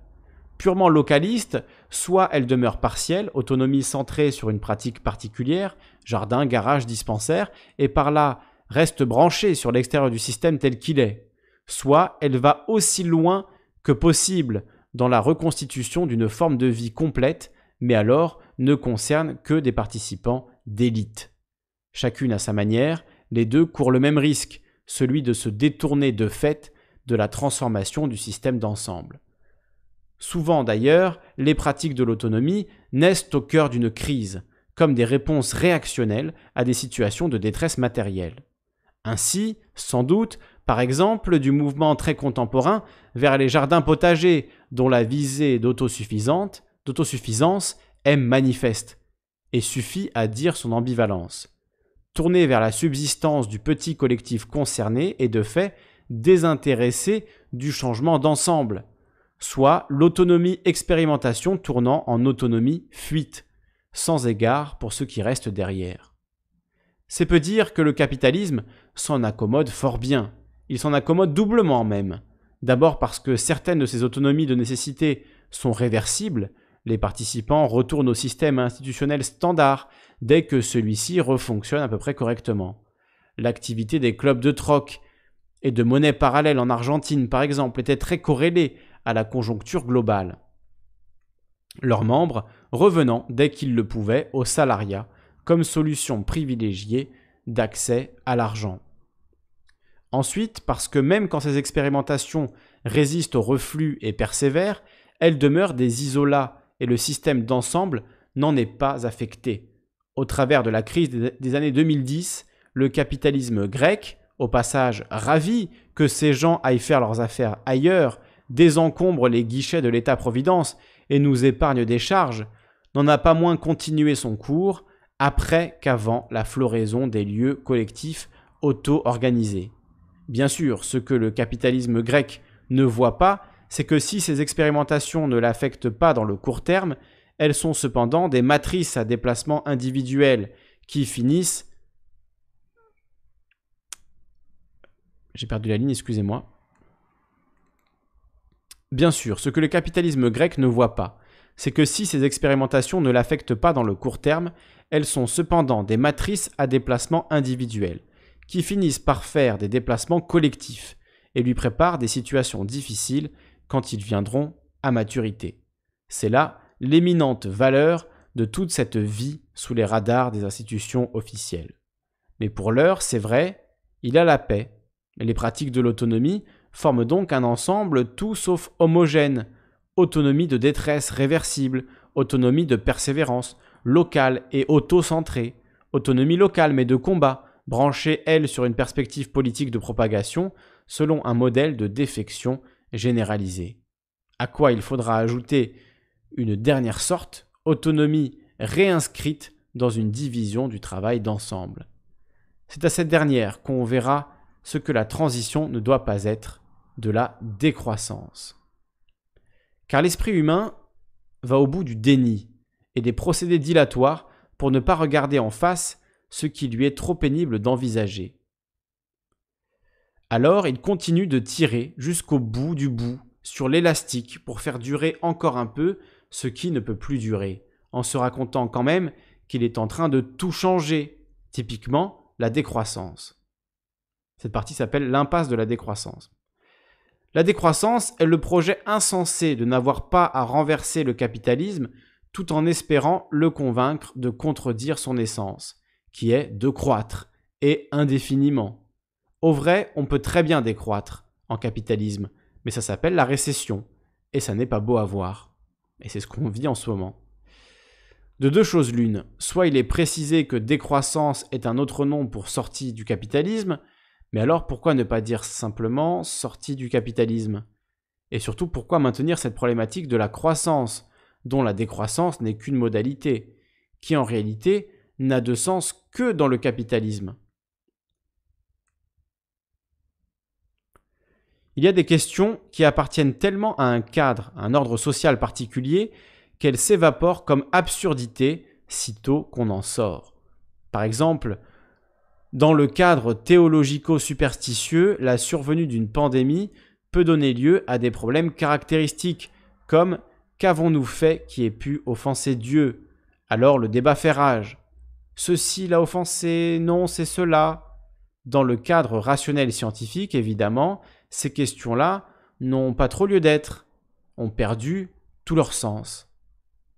Les problèmes sont posés d'une façon tout à fait autre, la façon de la virologie, de l'épidémiologie, de l'économie politique, de la science des milieux naturels, etc. De même pour croissance et décroissance. Elles ne sont des obsessions cardinales que du monde capitaliste, dans un monde communiste, on en est tellement libéré que ça ne traverse plus la tête de personne. Certes, le contrôle politique, collectif de la division du travail ne cesse d'avoir à l'esprit, comme jamais d'ailleurs, les problèmes de l'inscription humaine dans la nature et les dégâts qu'elle peut y commettre. Mais ces problèmes-là ne sont plus du tout codés dans les catégories de la décroissance, qui n'ont de sens qu'attachés à l'ordre capitaliste. Si les mots ont une importance, pourquoi ceux qui entendent bien la décroissance comme sortie du capitalisme continuent-ils donc de couler leur discours dans les, dans les catégories du capitalisme Soit donc la décroissance comme autre nom de la sortie du capitalisme, soit la décroissance comme autre chose dans le capitalisme, la version hélas la plus répandue, qui se figure gentiment qu'un mode de production dont l'essence est la croissance pourrait se mettre à la décroissance, demain j'arrête, et surtout qui a tout organisé selon la, logique de la croissance, notamment l'emploi. Cas extrême mais significatif. Entre 2008 et 2014, la Grèce perd 33% de son PIB. Une très belle performance de décroissance. Moyennant quoi, son taux de chômage atteint 27%. Oui, c'est l'ennui. Dans le capitalisme, le rapport entre croissance et emploi est bien serré. Hors de situations aussi critiques, ne pourrait-on cependant le dénouer un peu? Par exemple, envisager de maintenir l'emploi à taux de croissance moindre, voire négatif, en faisant porter l'ajustement sur la productivité, dont la baisse devrait être concomitante à celle de la croissance.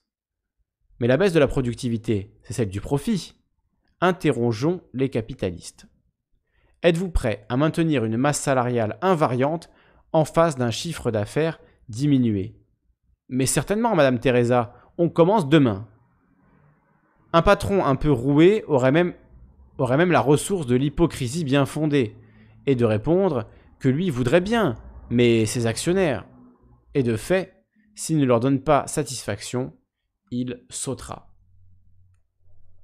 Pour rendre compatible maintien de l'emploi et décroissance capitaliste, il faudrait donc en finir avec le pouvoir actionnarial donc avec ses structures, celles de la déréglementation des marchés de capitaux. Tout ça commence à devenir très compliqué, en tout cas dans, la logique qui voudrait bricoler une solution à l'économie. Et surtout, l'état présent du capitalisme et du capital, décidé à ne plus céder sur rien, soit l'épreuve de force tournera court, soit elle prendra l'ampleur d'un affrontement total, où s'amorcera de fait un processus de rupture, mais pas seulement avec la financiarisation, mais avec le capitalisme dans son ensemble. Mais alors dans ces conditions, pourquoi ne pas y aller carrément? On aurait tort de se gêner, car en définitive, le petit problème d'emploi de la décroissance en capitalisme vient indiquer qu'il est en réalité celui du capitalisme. C'est le capitalisme qui a fait de l'emploi un problème, plus exactement notre problème. Le problème des non-capitalistes, tout de même que les curés avaient fait du courroux divin le problème des croyants sur lesquels ils régnaient, et comme ceux-ci étaient pris en otage par le salut éternel, ceux-là sont pris en otage d'une manière un peu plus rudement objective par l'emploi et la société entière, sous l'ultimatum, se voit enrôlée dans les différences de la valeur d'échange. Donc possiblement à faire tout et n'importe quoi, des pneus, du nucléaire, du gaz de schiste, etc. Tout dans le capitalisme trouve sa justification par l'emploi. L'emploi est la solution imposée aux individus par le capital pour simplement survivre. Quand on a coulé les données de la survie des individus dans la forme de la valeur d'échange, tout le reste s'ensuit sans coup férir. Un journaliste de France Info en décembre 2019 interview pour le contredire un opposant à la réouverture de Lubrizol. Donc ça c'était euh, cette usine vers Rouen qui a, euh, connu une explosion avec notamment beaucoup de produits chimiques.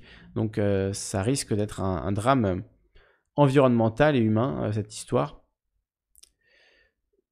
Donc on nous dit, mais quand même, donc déclaration donc, de ce journaliste euh, sur France Info. Euh, mais quand même, c'est bon pour l'emploi. Le pire étant qu'il n'y a objectivement pas même. C'est pardon. Le pire étant qu'il n'y a objectivement pas même c'est bon pour l'emploi. Non, pardon, je, saute la ligne. Excusez-moi, je commence à fatiguer un peu. On va y arriver. Le pire étant qu'il n'y a objectivement pas grand-chose à opposer à ça. Sinon, bien sûr qu'il faut urgemment se débarrasser du système qui fait régner ce genre de logique. Car comme toujours, le partage du possible et de l'impossible est conditionnel à l'acceptation implicite et le plus souvent impensée d'un certain cadre. Pour que du possible réadvienne, il faut briser le cadre qui condamnait objectivement à l'impossible. Dans leur cadre, les capitalistes et les néolibéraux ont objectivement raison, mais dans leur cadre seulement de sorte qu'ils n'ont pas absolument raison. Ce que révèle même la pandémie, c'est que leur cadre est inclus dans un cadre plus grand, où se déterminent des enjeux, ceux de la planète et de la situation. Des hommes sur la planète qui leur donnent absolument tort. Nous commençons alors à mieux voir ce que nous avons à faire, et selon quelle ligne nous orienter. Nous libérer simultanément des tyrannies de la valeur capitaliste et de l'emploi. Donc, en détruire les institutions caractéristiques, la finance, le droit de propriété privée et des moyens de production, le marché du travail. Et on va effectivement aborder tout ça dans la dernière partie. Alors là, je commence à avoir un peu la tête qui tourne. Je ne sais pas si c'est le fait que je parle depuis deux heures non-stop, euh, que je lis ces textes très, denses et très intenses. Euh, mais on va devoir refaire une petite pause. Euh, je rappelle que cet article donc s'appelle Problème de la transition. C'est perspective numéro 4. Article de Frédéric Lordon, lu par Calivision en ce 30 mai 2020. L'article a été publié le 16 mai 2020 sur le blog La Pompe à Finance, blog de Frédéric Lordon. Le lien est évidemment dans la discussion, dans la description. Et la discussion, on l'aura un peu plus tard sur tous ces sujets. Vous écoutez Calivision, on va refaire une pause musicale parce que là je sens que je commence à affaiblir. Veuillez m'en excuser. Boire un café, oui, j'en ai déjà bu un, peu trop de café aujourd'hui. J'ai boire de l'eau, j'ai continué à boire de l'eau et on se, on se retrouve juste après pour, euh, pour la suite. Euh, parce que le dernier, ça a été mon, mon préféré euh, de la lecture. Ils sont tous évidemment très intéressants et complémentaires. mais vous allez voir, le dernier, j'ai beaucoup, beaucoup apprécié. C'est pas le dernier qui va publier ensuite, puisque vous allez le voir à la fin. il y a le, la mention à suivre. Donc j'imagine qu'il y a d'autres articles en préparation. Mais en tout cas, il est très, très intéressant. Le dernier, il s'appelle Ouverture, publié hier le 29 mai 2020. Allez, je vous remets un petit peu de musique et puis on se retrouve juste après pour la lecture de ce cinquième et dernier article donc euh, sur, euh, sur les articles de Frédéric Lordon dans cette émission donc de lecture. A tout de suite. Avec le son, ça marche toujours mieux. Euh, je salue euh, Chab et Goron qui nous ont rejoints euh, sur le chat également, et Diamond qui est, là également. bienvenue à vous. Petite pause musicale, on se retrouve juste après pour le cinquième et dernier article de cette série.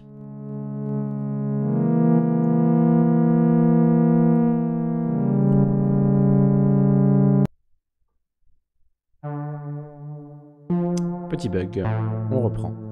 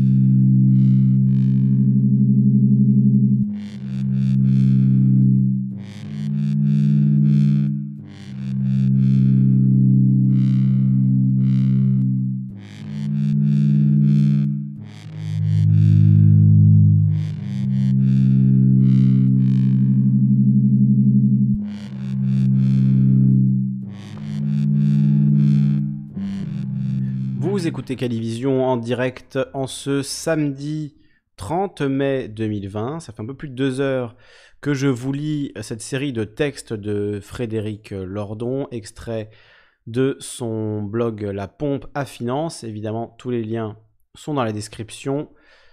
Je vous le mets également sur le chat, comme ça c'est fait. Je salue Biomi qui nous a rejoint. Salut à toi. Alors, suite et fin, parce que je vais vous lire euh, donc euh, le numéro 5, publié hier, le 29 mai 2020, intitulé Ouverture. Je ne sais pas si vous l'entendez, il y a une, ambulance qui passe dehors. Bon. Donc, euh, dernier article de cette série, Perspective. Je remets la cam. Je lance l'enregistrement. Voilà, je vais bien me mettre confortablement. J'espère que vous êtes installé confortablement également. Donc, euh, dernier article de cette euh, série pour l'instant. Il y en aura sans, doute d'autres après, euh, mais pour l'instant, en ce 30 mai 2020, c'est le, le, dernier. Donc, je vais commencer la lecture de ce dernier article. Lecture de l'article Ouverture, numéro 5 de la série Perspective, écrite par Frédéric Lordon pour son blog La pompe à finance sur les blogs du Diplo. Le lien est évidemment dans la description. Ouverture. Il n'y a pas de plan tout armé. Il n'y a que des exercices de méthode et de conséquences. D'abord, poser ce que nous tenons pour nos orientations fondamentales ou nos urgences catégoriques. Ensuite, enchaîner logiquement nos idées à partir de là, c'est-à-dire en tentant autant que possible de les tenir à la hauteur de ce que nous avons posé. Or, nous disposons d'un point de départ très assuré. Le capitalisme détruit les hommes et détruit la planète, et par là redétruit les hommes, mais d'une autre manière. Nous en tirons immédiatement les impératifs directeurs d'une autre organisation sociale. 1. Dans le processus nécessairement collectif de la reproduction matérielle, les individus sont convoqués en égaux. Ils n'ont pas à être soumis à des rapports de subordination hiérarchique qui les maltraitent. 2. Une organisation sociale digne de ce nom se donne pour devoir de relever chacun de l'inquiétude de subsistance et de lui garantir, dans des conditions collectivement déterminées, la plus grande tranquillité matérielle sur toute la vie. 3. La production globale, si elle est nécessaire, est décrétée a priori ennemie de la nature, donc subordonnée, dans cette mesure, à de rigoureux compromis, ce qu'on exprimera autrement en disant que l'activité économique doit tendre à sa propre minimisation relative. La position de ces principes rencontre alors, d'une part, la contrainte de l'état présent des choses, notamment des forces sociales en présence, et d'autre part, celle qui pèse sur les déplacements anthropologiques possibles, à mettre en face des déplacements requis pour soutenir un régime économique tout autre qui puisse être considéré comme collectivement désirable, donc politiquement viable. L'intersection entre l'ensemble des principes et celui des contraintes est loin d'être vide. On y trouve au moins la proposition de Bernard Friot, qui a pour elle d'être à la hauteur du problème, d'offrir deux coups de génie, et aussi de présenter quelques inconvénients, donc de faire une très bonne base de départ. À la hauteur, c'est d'abord une question d'échelle sociale. La proposition de Friot est macroscopique, ce qui signifie que ce à la hauteur de quoi elle se porte, c'est la division du travail, la question délaissée des solutions localistes. On pourrait dire aussi la question du mode de production, mais en prenant la catégorie au sérieux, c'est-à-dire en un sens marxien. Il y a mode de production quand une organisation collective est capable non seulement de produire trivialement, mais de produire ses moyens de production. Or, la production des moyens de production est autrement plus exigeante que la production elle-même, celle des biens finaux, et d'une exigence qui est celle même d'une division du travail vaste et profonde. L'impasse sur la question de la division du travail vaut condamnation à l'existence interstitielle et dépendante branchée sur un, sur un extérieur productif, qui sera ce qu'il sera pour l'heure capitaliste. Or, la question de la division du travail est macrosociale. Ergo, toute proposition d'alternative au capitalisme doit se porter à l'échelle macro-sociale ou bien se résigner à n'occuper que les marges et laisser le gros milieu en l'état. Cependant, que l'alternative au capitalisme, on l'appellera désormais génériquement communisme, est impérativement à se situer à l'échelle macro-sociale ne signifie en rien qu'elles doivent n'être préoccupées que d'elles. L'exclusivité du macro-social débouche nécessairement sur celle de l'État, lieu institutionnel unique où le macro-social s'exprime et se totalise. Or, nous savons ce que ça donne, l'asservissement des multiplicités du social sous la férule du pouvoir planificateur unique, précisément le genre de choses que personne ne veut revoir. Dans l'épouvantail que constitue le seul mot de communisme, on trouve pêle-mêle le goulag, le KGB, l'abolition de la propriété, entre guillemets, qui nous oblige à vivre en appartement collectif, peut-être même à partager nos vêtements, et donc le Gosplan, dont les aberrations et les incuries n'ont eu de bon que de nourrir l'humour soviétique. Il est certain qu'une perspective communiste ne suscitera pas à nouveau l'intérêt sans avoir au préalable refait la scène imaginaire en en évacuant ses formations, dont certaines furent bien réelles, faut-il le dire, pour mettre à leur place de nouvelles images, de nouvelles figurations. En particulier donc celle de la restructuration du feuilletage de l'organisation sociale et de la réarticulation de ses multiples échelles sous un principe du maximum, le plus possible au plus local possible. En matière d'institution et d'organisation collective, plus c'est loin, moins c'est contrôlable. Moins c'est contrôlable, plus ça échappe. Plus ça échappe, plus ça se sépare. Plus ça vit sa vie propre, plus ça oublie pourquoi c'était fait à l'origine, et plus ça oppresse. À la fin, plus ça opprime. Et tout ceci, cependant, sans préjudice d'un principe antagoniste de recomposition et de cohérence macrosociale. Le niveau où vit une communauté politique suffisamment vaste pour soutenir un mode de production est donc sa division du travail. Or, il y a ça dans la proposition de Friot, ou disons qu'elle ne l'exclut pas formellement, et même, on le verra, qu'elle le prévoit explicitement à certains égards. Mais il y a surtout les deux coups de génie, la cotisation générale et le conventionnement. Salaire à vie et conventionnement. La cotisation générale, c'est le point de départ et le cœur même de la construction. L'intégralité de la valeur ajoutée des entreprises est apportée en ressources cotisées à un système de caisse qui va en effectuer la redistribution. En premier lieu sous la forme du salaire attaché à la personne, à la personne même, donc détaché de l'emploi. L'emploi est une catégorie capitaliste qui suspend la rémunération, donc la vie matérielle des individus, à un lieu fantastique nommé marché du travail, transfiguration impersonnelle d'un lieu réel, l'arbitraire patronal. Plus exactement, la vie matérielle des personnes est suspendue à un double arbitraire. L'arbitraire du marché, des biens et services, réfracté par l'arbitraire du patron. Le marché fluctue et le patron décide souverainement de ce qu'il va faire des salariés dans cette fluctuation. On travaille dans un secteur et un jour surgit un concurrent inattendu avec un coût de production moitié moindre, ou bien une innovation qui déclasse fatalement les anciennes productions, disques vinyle, CD, MP3. Ou bien une pandémie imprévisible qui met à terre le secteur entier, transport aérien, spectacle, fluctuation parfaitement hors de la responsabilité des salariés, mais dont les salariés porteront néanmoins tous les effets. Et puis la responsabilité de se battre pour atténuer les effets, travailler plus, gagner moins, renoncer aux avantages acquis, augmenter la productivité. Voilà qui est en leur pouvoir, s'entendent-ils dire, si bien qu'à la fin, s'il reste des effets à porter, ce sera de leur faute. Le tout sous la férule du patron qui met le marché en main.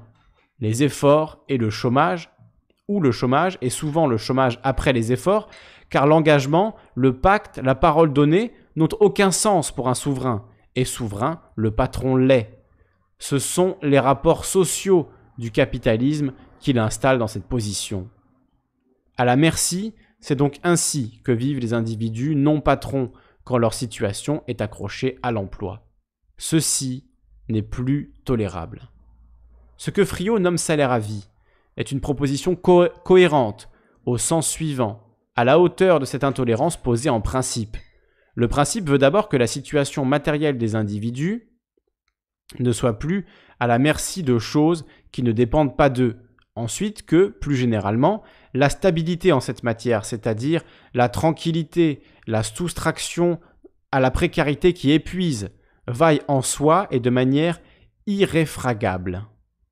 La rémunération n'est alors plus attachée à une place de la division du travail susceptible des pires remaniements, voire d'évaporation complète, sous l'effet des incessantes restructurations impulsées par la concurrence capitaliste. Elle est attachée à la personne comme porteuse d'un droit fondamental à la rémunération stable et suffisante. Le principe du salaire à vie est opéré par la cotisation collectée et redistribuée par les caisses, en particulier la caisse de salaire, qui, comme son nom l'indique, reverse aux personnes leur rémunération sans égard pour aucune autre donnée que leur niveau de qualification, établi selon un système d'épreuves codifié et déterminant une hiérarchie résiduelle des revenus. Un sans égard qui ne sera d'ailleurs pas sans poser quelques problèmes s'il signifie une parfaite inconditionnalité. Mais Friot ne s'est pas arrêté au salaire à vie. Plus l'idée originelle se développe et plus elle étend sa cohérence d'ensemble dans de nouvelles directions. Le deuxième coup de génie, c'est le conventionnement. Une partie du salaire est versée en monnaie sur un compte ordinaire, une autre sur une carte, une carte vitale étendue, qui ne peut être utilisée qu'auprès d'un certain nombre de producteurs agréés, alimentation, transport, énergie, etc., dûment conventionnés par décision citoyenne dans des assemblées à divers niveaux territoriaux, pour leur respect d'un certain nombre de normes environnementales, ancrage local et respect des circuits courts, pratiques productives, etc. Si bien que les individus ont accès à trois sortes de consommation. La consommation privée libre, la consommation privée encadrée, celle qui est permise par la carte vitale étendue, et dirige la demande vers des offres conventionnées, c'est-à-dire conformes à une norme politique de non-nuisance, donc soustraites aux dégâts d'indifférence des productions capitalistes. Enfin, la consommation socialisée gratuite, santé, éducation, dont le champ pourrait être étendu au transport, au logement, etc. Le coût de génie du conventionnement est double, qui tient à la fois à la création d'un dispositif d'incitation permettant de peser significativement sur les orientations de la production et à la forme politique de son processus de normalisation, non pas tombé du haut de quelques comités d'État, mais élaboré par la décision collective au niveau territoriaux qui correspondent aux producteurs à conventionner. Un agriculteur local ne relève pas du même niveau de décision qu'une entreprise de construction régionale par exemple. Bref, le dispositif d'ensemble du conventionnement se tient au principe du maximum décentralisé autant qu'il peut l'être, étagé à tous les niveaux pertinents de la division du travail, du très local au global. Cependant, la manière même dont Friot présente la trouvaille du conventionnement révèle en creux une faiblesse de sa proposition d'ensemble. Car, nous dit-il, le conventionnement aurait surtout pour vertu de détourner la demande, celle de la consommation privée, encadrée, des offreurs capitalistes pour l'orienter préférentiellement vers des entreprises passées à la propriété d'usage et à l'autogestion, retirer des marchés de capitaux pour leur financement et des circuits les plus néfastes de la mondialisation pour leur sous-traitance.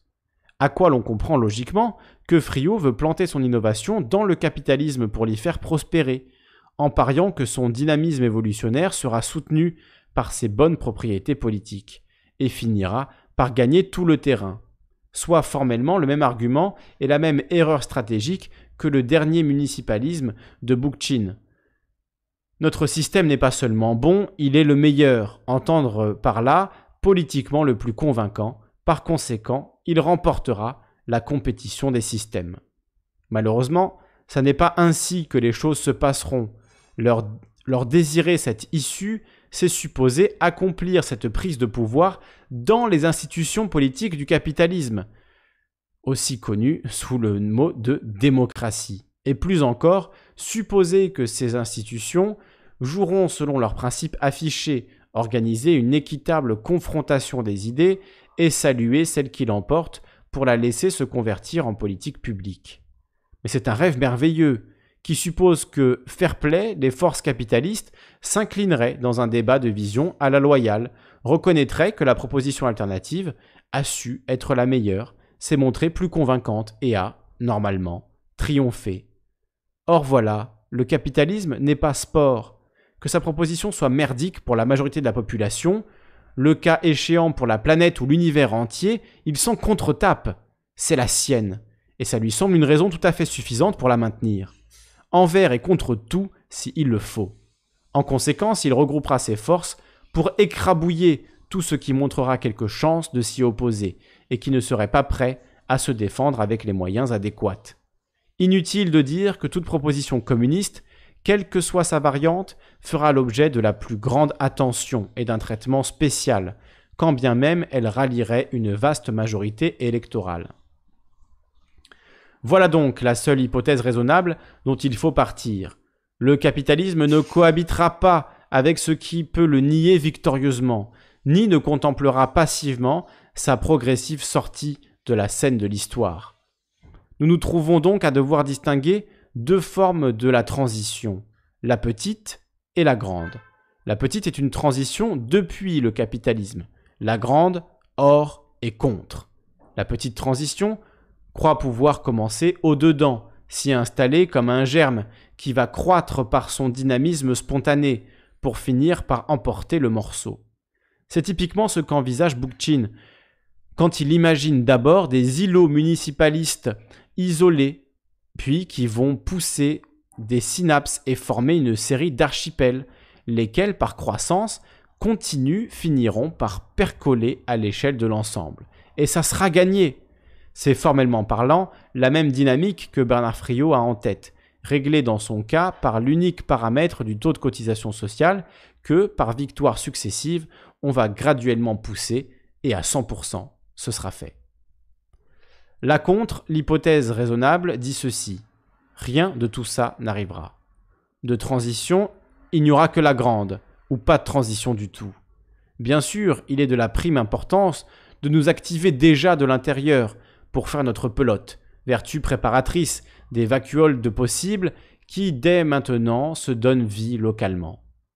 Mais en sachant qu'à un moment, c'est en passant par le dehors qu'il faudra renverser tout le dedans, à l'intérieur duquel, en fait, il y a trop peu de possibles.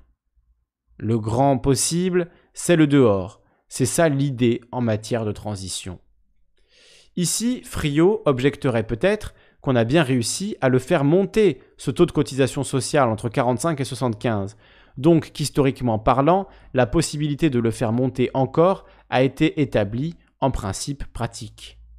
Mais ces 30 années sont une illusion si on ne les regarde pas comme ce qu'elles sont, une parenthèse, en fait non reproductible, une aberration exceptionnelle dans l'histoire du capitalisme, d'ailleurs permise par un dégagement initial phénoménal d'énergie politique, une guerre mondiale, ni plus ni moins.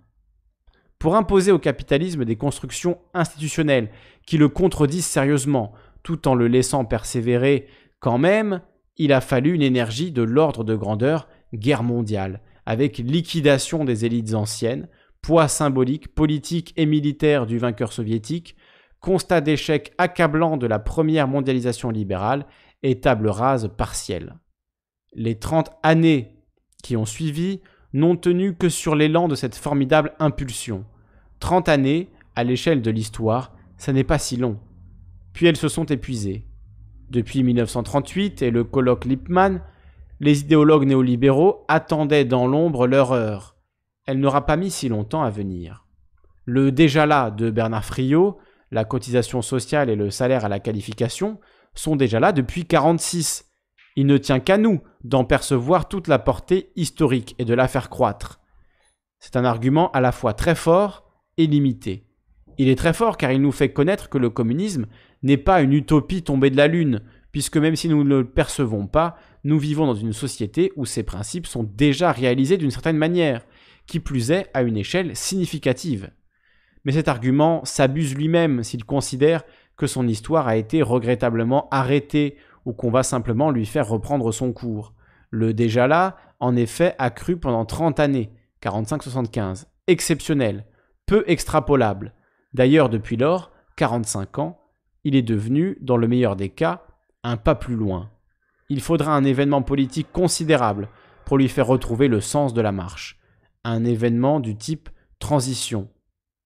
Petite dans le scénario le plus économe, mais en ayant à l'esprit qu'elle risque fort de mal tourner et, sauf à échouer, de devoir muter spontanément en grande, grande transition. Mais alors, si la grande doit in fine être activée, pourquoi ne pas commencer directement avec elle? Bien sûr, telle qu'elle, la question est un peu oiseuse. Ce sont les conditions politiques qui décident. Donc pour l'heure, tout ceci semble vaine spéculation. Disons seulement spéculation. Car après tout, pendant 40 ans, les néolibéraux ont pensé leur affaire dans les catacombes, et puis leur moment est venu, et leur affaire n'a plus été ni vaine ni spéculative. Procédons de même.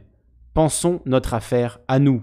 Préparons-la, par exemple, à partir de la proposition de Friot.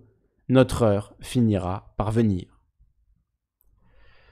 article nommé Ouverture de Frédéric Lordon, volet numéro 5 de la série Perspective que vous pouvez retrouver gratuitement et en intégralité sur le blog du diplôme, blog de Frédéric Lordon, la pompe à finance.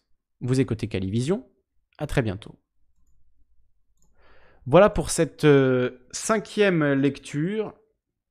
Je commence à avoir trouble là. Euh, c'est difficile de rester concentré aussi longtemps. J'ai lu pas moins de 2h30. Euh, donc merci à ceux qui étaient présents. Maintenant, je vais bah, du coup publier la vidéo. elle va prendre sa vie à présent. Donc n'hésitez pas à partager ça. Euh, et je vais mettre aussi en ligne du coup les cinq articles séparément. Euh, peut-être que vous trouverez que c'est plus intéressant de les partager de cette manière-là. Euh, voilà, comme on vient de le faire. Et comme là la vidéo dure pas moins de 2h30, 2h25 à l'heure actuelle, ça va être quand même un gros morceau euh, à s'envoyer. Donc je pense que ce serait plus digeste en petite version. Donc il y aura les deux. Il y aura cette version-là que vous venez d'entendre si vous êtes euh, en direct avec nous. Et il y aura également euh, les articles individuellement en vidéo seule disponibles sur la chaîne. Voilà pour ces lectures. Écoutez, là je suis... Voilà, faut, faut aller s'aérer comme le dit Donald Duck. Merci beaucoup Donald Duck, Goron, Biomi, Diamond, Shab, Carto de la rue qui est là également. Salut à toi. Euh, Focono qui est passé nous voir, Crystal Rivera, Alima E, Idan Uka, le traceur qui était là tout à l'heure, je, viens de le, voir. Euh, c'est moi qui est passé nous dire bonjour, Laurent Houtan, Jérôme Ifriganovic qui était là tout à l'heure, Djibril Abrila, TJM Bernard et Frédéric Bouffetier ainsi que Ezekiel. Voilà, j'ai cité tout le monde. Vous n'étiez pas pas trop nombreux euh, aujourd'hui pour que je puisse le faire, donc j'en profite. Et bien écoutez, merci euh, à ceux qui euh, voilà, me disent bravo pour la performance, belle performance. merci largement de quoi cogiter. Je pense que effectivement c'est ça tout l'intérêt de ces textes-là, c'est que Frédéric Lordon il met dans des mots, bah, j'allais dire savants, c'est pas forcément savant, mais oui, puisque finalement c'est un quelqu'un qui connaît très bien tout ça, mais des réflexions qu'on peut avoir, bah, lui les pose d'une manière vraiment euh, cristalline, même si c'est euh, quand même euh, du haut niveau, on va dire. On, ne comprend pas forcément tout à la première lecture, mais en tout cas, c'est exactement les sujets dont on parle tout le temps. comment sortir du capitalisme, comment changer les, les fausses, les choses, etc. C'est vraiment euh, extrêmement passionnant tout ça. Donc on attend maintenant le volume 6. Je vais pas attendre qu'il en sorte encore 5 de plus. Je, les ferai peut-être au fur et à mesure à l'avenir parce que là les 2h30 de lecture, euh, ça m'a bien crevé. Alors un conseil pour terminer. Donald Duck me dit je vous conseille fortement la série documentaire dont j'ai par erreur mis le lien en partage. C'est très intéressant. Alors on n'a pas vu ton lien du coup. Euh, est-ce que tu peux nous donner le titre de cette série documentaire euh, comme ça, je, le partagerai avec plaisir. Ah, voilà, un petit conseil pour, euh, pour terminer l'émission. Parce que les liens, malheureusement, ne passent pas. Toi, tu si tu l'as posté, tu l'as vu. Euh, mais moi, malheureusement, malheureusement, je ne l'ai pas vu. Donald Duck qui dit Lordon a l'amour des mots et du travail ciselé euh, c'est à mon avis ça son talon d'Achille. Alors c'est à la fois une faiblesse euh, puisque effectivement ça fait qu'il y a beaucoup de gens qui trouvent ça peut-être trop hermétique et qui ne, comprennent pas. J'espère d'ailleurs qu'avec ma lecture euh, c'est un peu plus compréhensible et que voilà ça permet de mettre un petit peu l'émotion on va dire derrière le texte et donc de mieux comprendre même si je ne garantis pas forcément d'y arriver tout le temps. mais tous ces textes, euh, on pourrait finalement les reprendre et les, traduire entre guillemets en langue courante. Euh, ce serait pas euh, extrêmement compliqué à faire non plus. Et en tout cas, je pense que c'est euh, ce qu'on fait dans les émissions dans les débats, quand on parle de, toutes ces questions-là, euh, on, redit la même chose que Lordon, mais avec des mots un peu plus simples, un peu plus accessibles. Donc c'est intéressant d'avoir comme ça quelqu'un qui, euh, de manière très chirurgicale, très précise, comme tu dis, très ciselée, euh, met en, mots, avec une grande réflexion derrière, ben, toutes, ces, toutes ces questions que forcément, quand on va les aborder à l'oral, on va pas être aussi précis, on va pas être aussi, juste. Donc c'est important d'avoir comme ça des textes un peu fondateurs qui nous permettent de penser tout ça. Euh, donc euh, euh, Donald Duck nous dit non, c'est pas le côté hermétique, mais il n'envisage pas la place de l'aléatoire dans une réalisation humaine. Et ça, ça n'est pas quantifiable. effectivement. On peut être d'accord là-dessus. Focono qui nous dit Lordon a du vocabulaire et Carto qui nous dit le souci de Lordon c'est qu'il s'écoute écrire c'est vrai qu'on peut lui faire ce reproche-là, même si je trouve que quand même dans ses articles de blog, euh, c'est quand même un peu moins hermétique et, un peu moins euh, euh, voilà, empoulé peut-être que, dans certains de ses ouvrages. mais après, c'est son style, hein, et je veux dire, même quand il parle, on, entend cette, cette voix-là, donc je pense qu'il ne triche pas sur son style. Il est simplement fidèle à ce qu'il sait faire. Donc voilà, c'est apprendre pour ce que c'est un, travail de très grande qualité, de très haute tenue et qui n'est pas forcément toujours très simple à comprendre. En tout cas, vous avez euh, tous les liens dans la description pour retrouver tous ces articles que je viens de vous lire. Et donc, le documentaire que nous conseille Donald Duck euh, pour finir cette émission, c'est Travail, profit, salaire euh, de Gérard Mordilla. très bon documentaire. Je crois que je l'ai pas vu en entier, mais j'en ai vu des, j'en ai vu des bouts. Il me semble que c'était en plusieurs, en plusieurs parties. Hein. Euh, je vous mettrai également le lien du coup. Oui, c'est ça, voilà, c'est en plusieurs parties. Euh, je les ai pas toutes regardées de mémoire, j'ai dû en regarder 4 ou 5 sur les 6. Euh, je crois qu'il m'en manquait ouais, une ou deux. Donc, euh, donc effectivement, très bon complément à ce qui vient d'être dit. Je mettrai le lien dans la description. Merci beaucoup Carto, Donald, Focono, ceux qui sont encore avec nous à, ce, à ce moment. On fera un débat évidemment en vocal euh, sur ces questions-là, euh, puisque ben, on en parle tout le temps, donc on y reviendra évidemment. On va laisser un petit peu euh, nos cerveaux travailler tout ça, y réfléchir, et on se retrouve très prochainement pour une nouvelle émission, au plus tard lundi 21h pour une radio libre en direct. Merci tout le monde, passez une très belle soirée à l'écoute de Calivision si vous en avez envie, ou à l'écoute de toute autre chose. Profitez bien, du déconfinement, du soleil. Aérez-vous et on se retrouve très vite pour de futures émissions. Ciao ciao